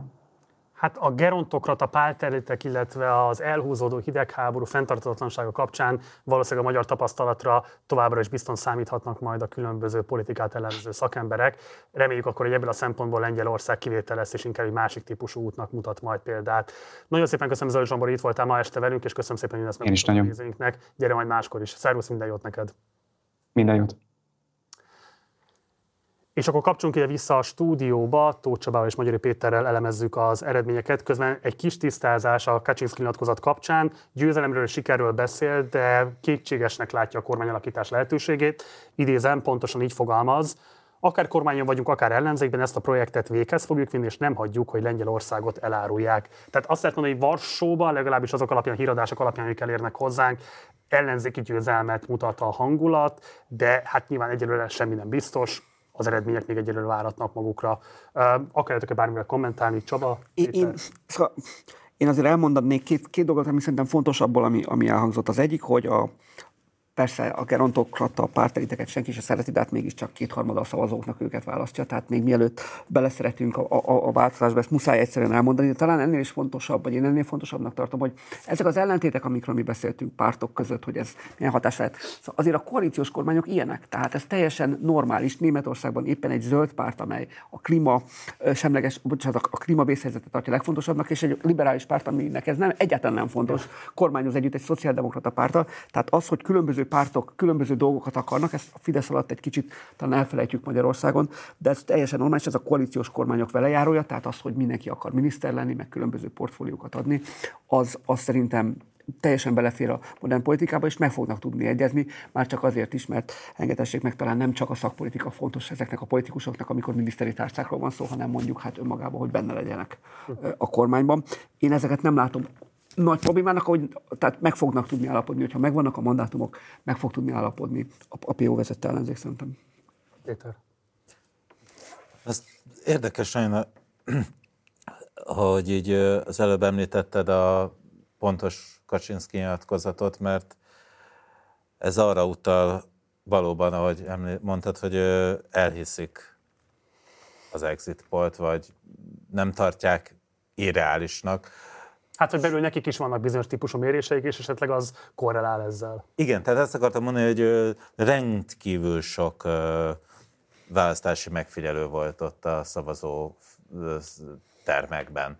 Tehát ahogy, ahogy 2022-ben Magyarországon is nagyon komoly lakossági mozgósítás volt, úgy ez most megtörtént Lengyelországban is, tehát azt hiszem összesen százezer ember jelentkezett, hogy önkéntesként figyelnék a szavazatszámlást, ami ugyan még csak most kezdődött meg, de valamiféle hangulatot azért ezek az emberek tudnak közvetíteni, ha másképpen nem, azt látták, hogy hányan dobják be a népszavazási szavazólapot, és hányan nem, és már ebből is lehet bizonyos következtetéseket levonni. Jó, Hát közben megérkezett a vonalba Tóka Gábor választási szakértő, akivel megpróbáljuk most tisztázni a legfontosabb kérdéseket, meg tisztázatlanságokat, amik most fölmerültek az elmúlt időszakban itt a beszélgetéseinkben. Szervusz Gábor, köszöntelek az adásban. Szervusztok. Nagyon köszönjük, hogy vállaltad a megszólalást. Ugye a lengyel exit polt, legalábbis ez a szakértői konszenzus 2015-ben és 2019-ben is megbízhatónak lehetett mondani, de pont most láttuk alig másfél-két hete, hogy a szlovák exit poll mennyire súlyosan félremérte az erőviszonyokat. Mégis az a kérdezem tőled, hogy miben tér el a lengyel módszertan, mit lehet erről tudni, mennyire tekintető ténylegesen megbízhatónak az, amit most látunk az erőviszonyokat illetően? Hát a módszertanról nem sokat lehet tudni, ezek ilyen logisztikai kérdések, hogy hogyan csinál meg valaki egy exit polt, annyit lehet tudni a mostaniról, hogy 900 szavazóhelyiségnél 1800 kérdező dolgozott egész nap.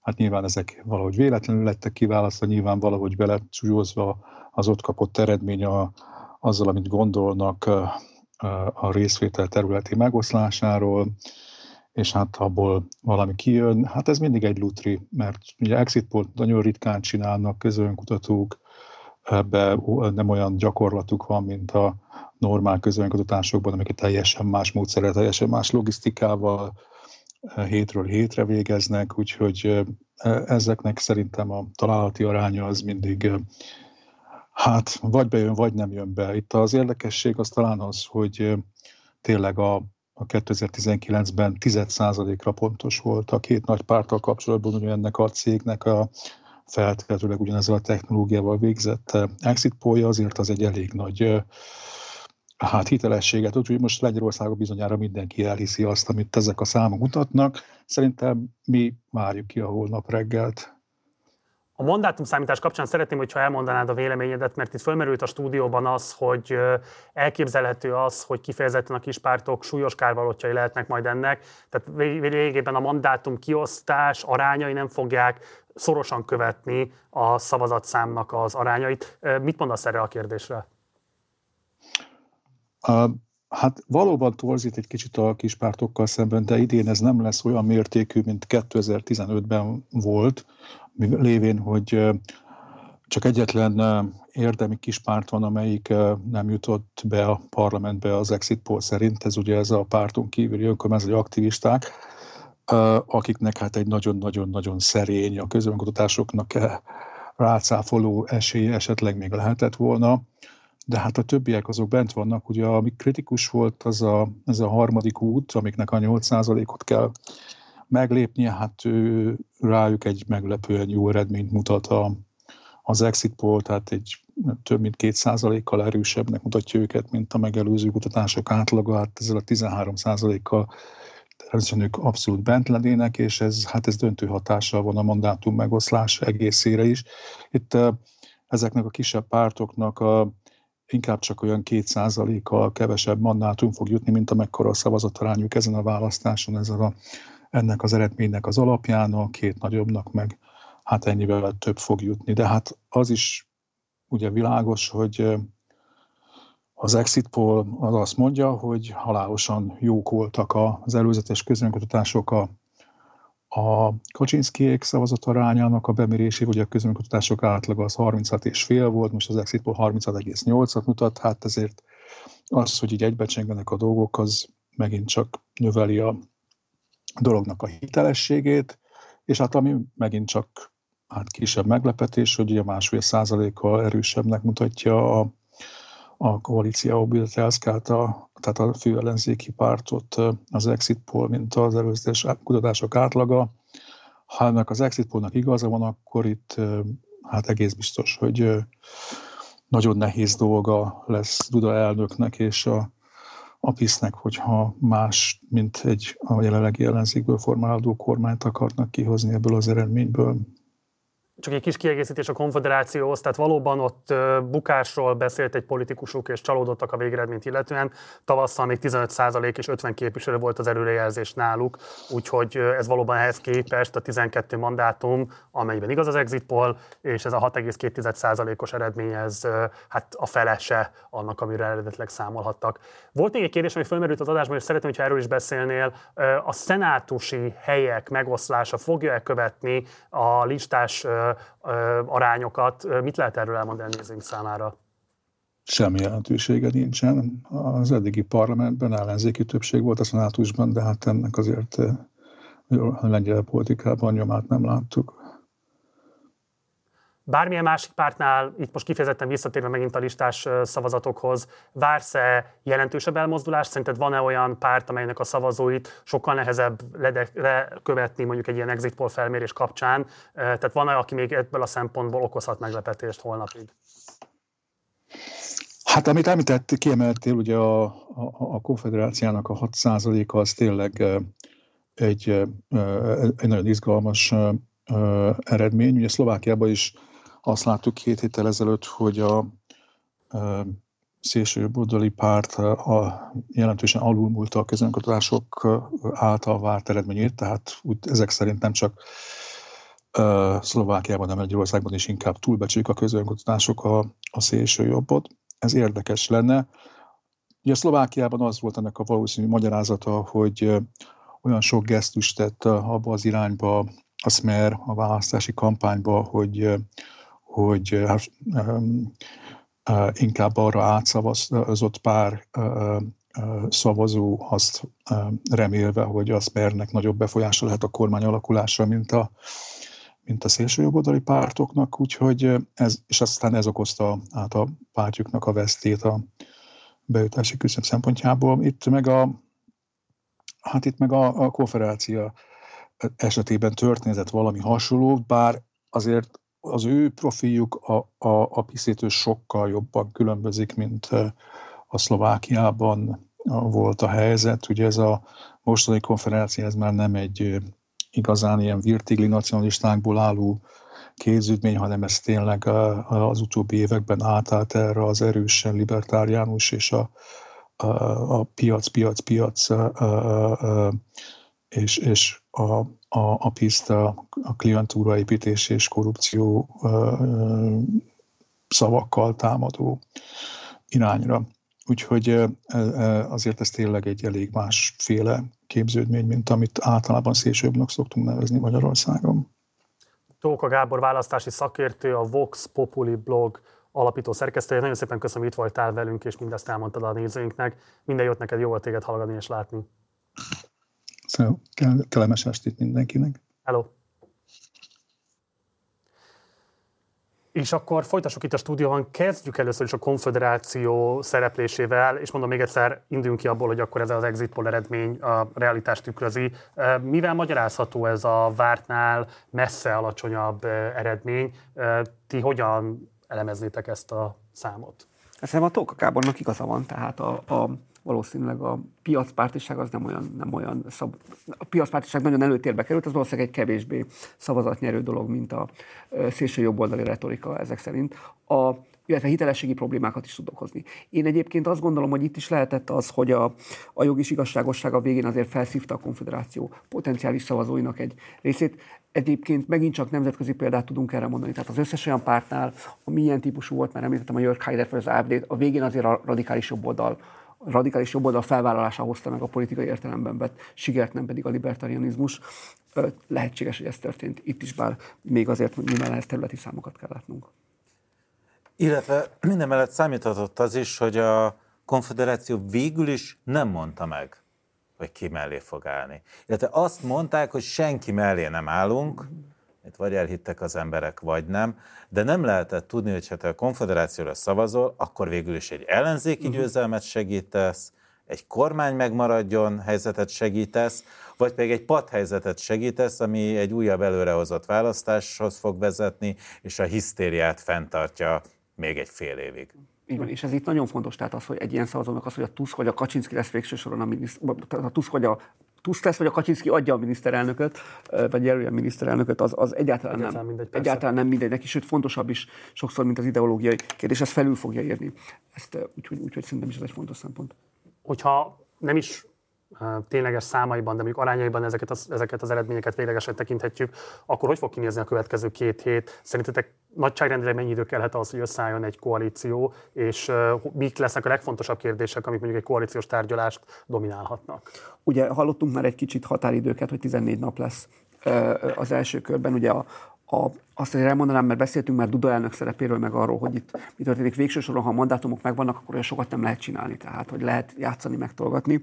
De ez viszonylag gyorsan is megtörténhet, ha a koalíciós tárgyalások gyorsak lesznek, és én azt gondolom, hogy ebben a helyzetben van egy euforikus hangulat, van az a helyzet, amikor ha leváltották a jogi igazságosságot, amit azért a polgári koalíció meg a harmadik út is nagyon akart, akkor én azt gondolom, hogy gyors, gyors megállapodásra fognak törekedni és szerintem ezt viszonylag gyorsan véghez lehet vinni. Nekik is érdekük ez a fajta megállapodás, és hát nyilván itt a harmadik út lesz az, aki egy kicsit talán, hogy, hogyha ezeket megint csak a számokat elfogadjuk, kicsit erősebb szerepre készülhet.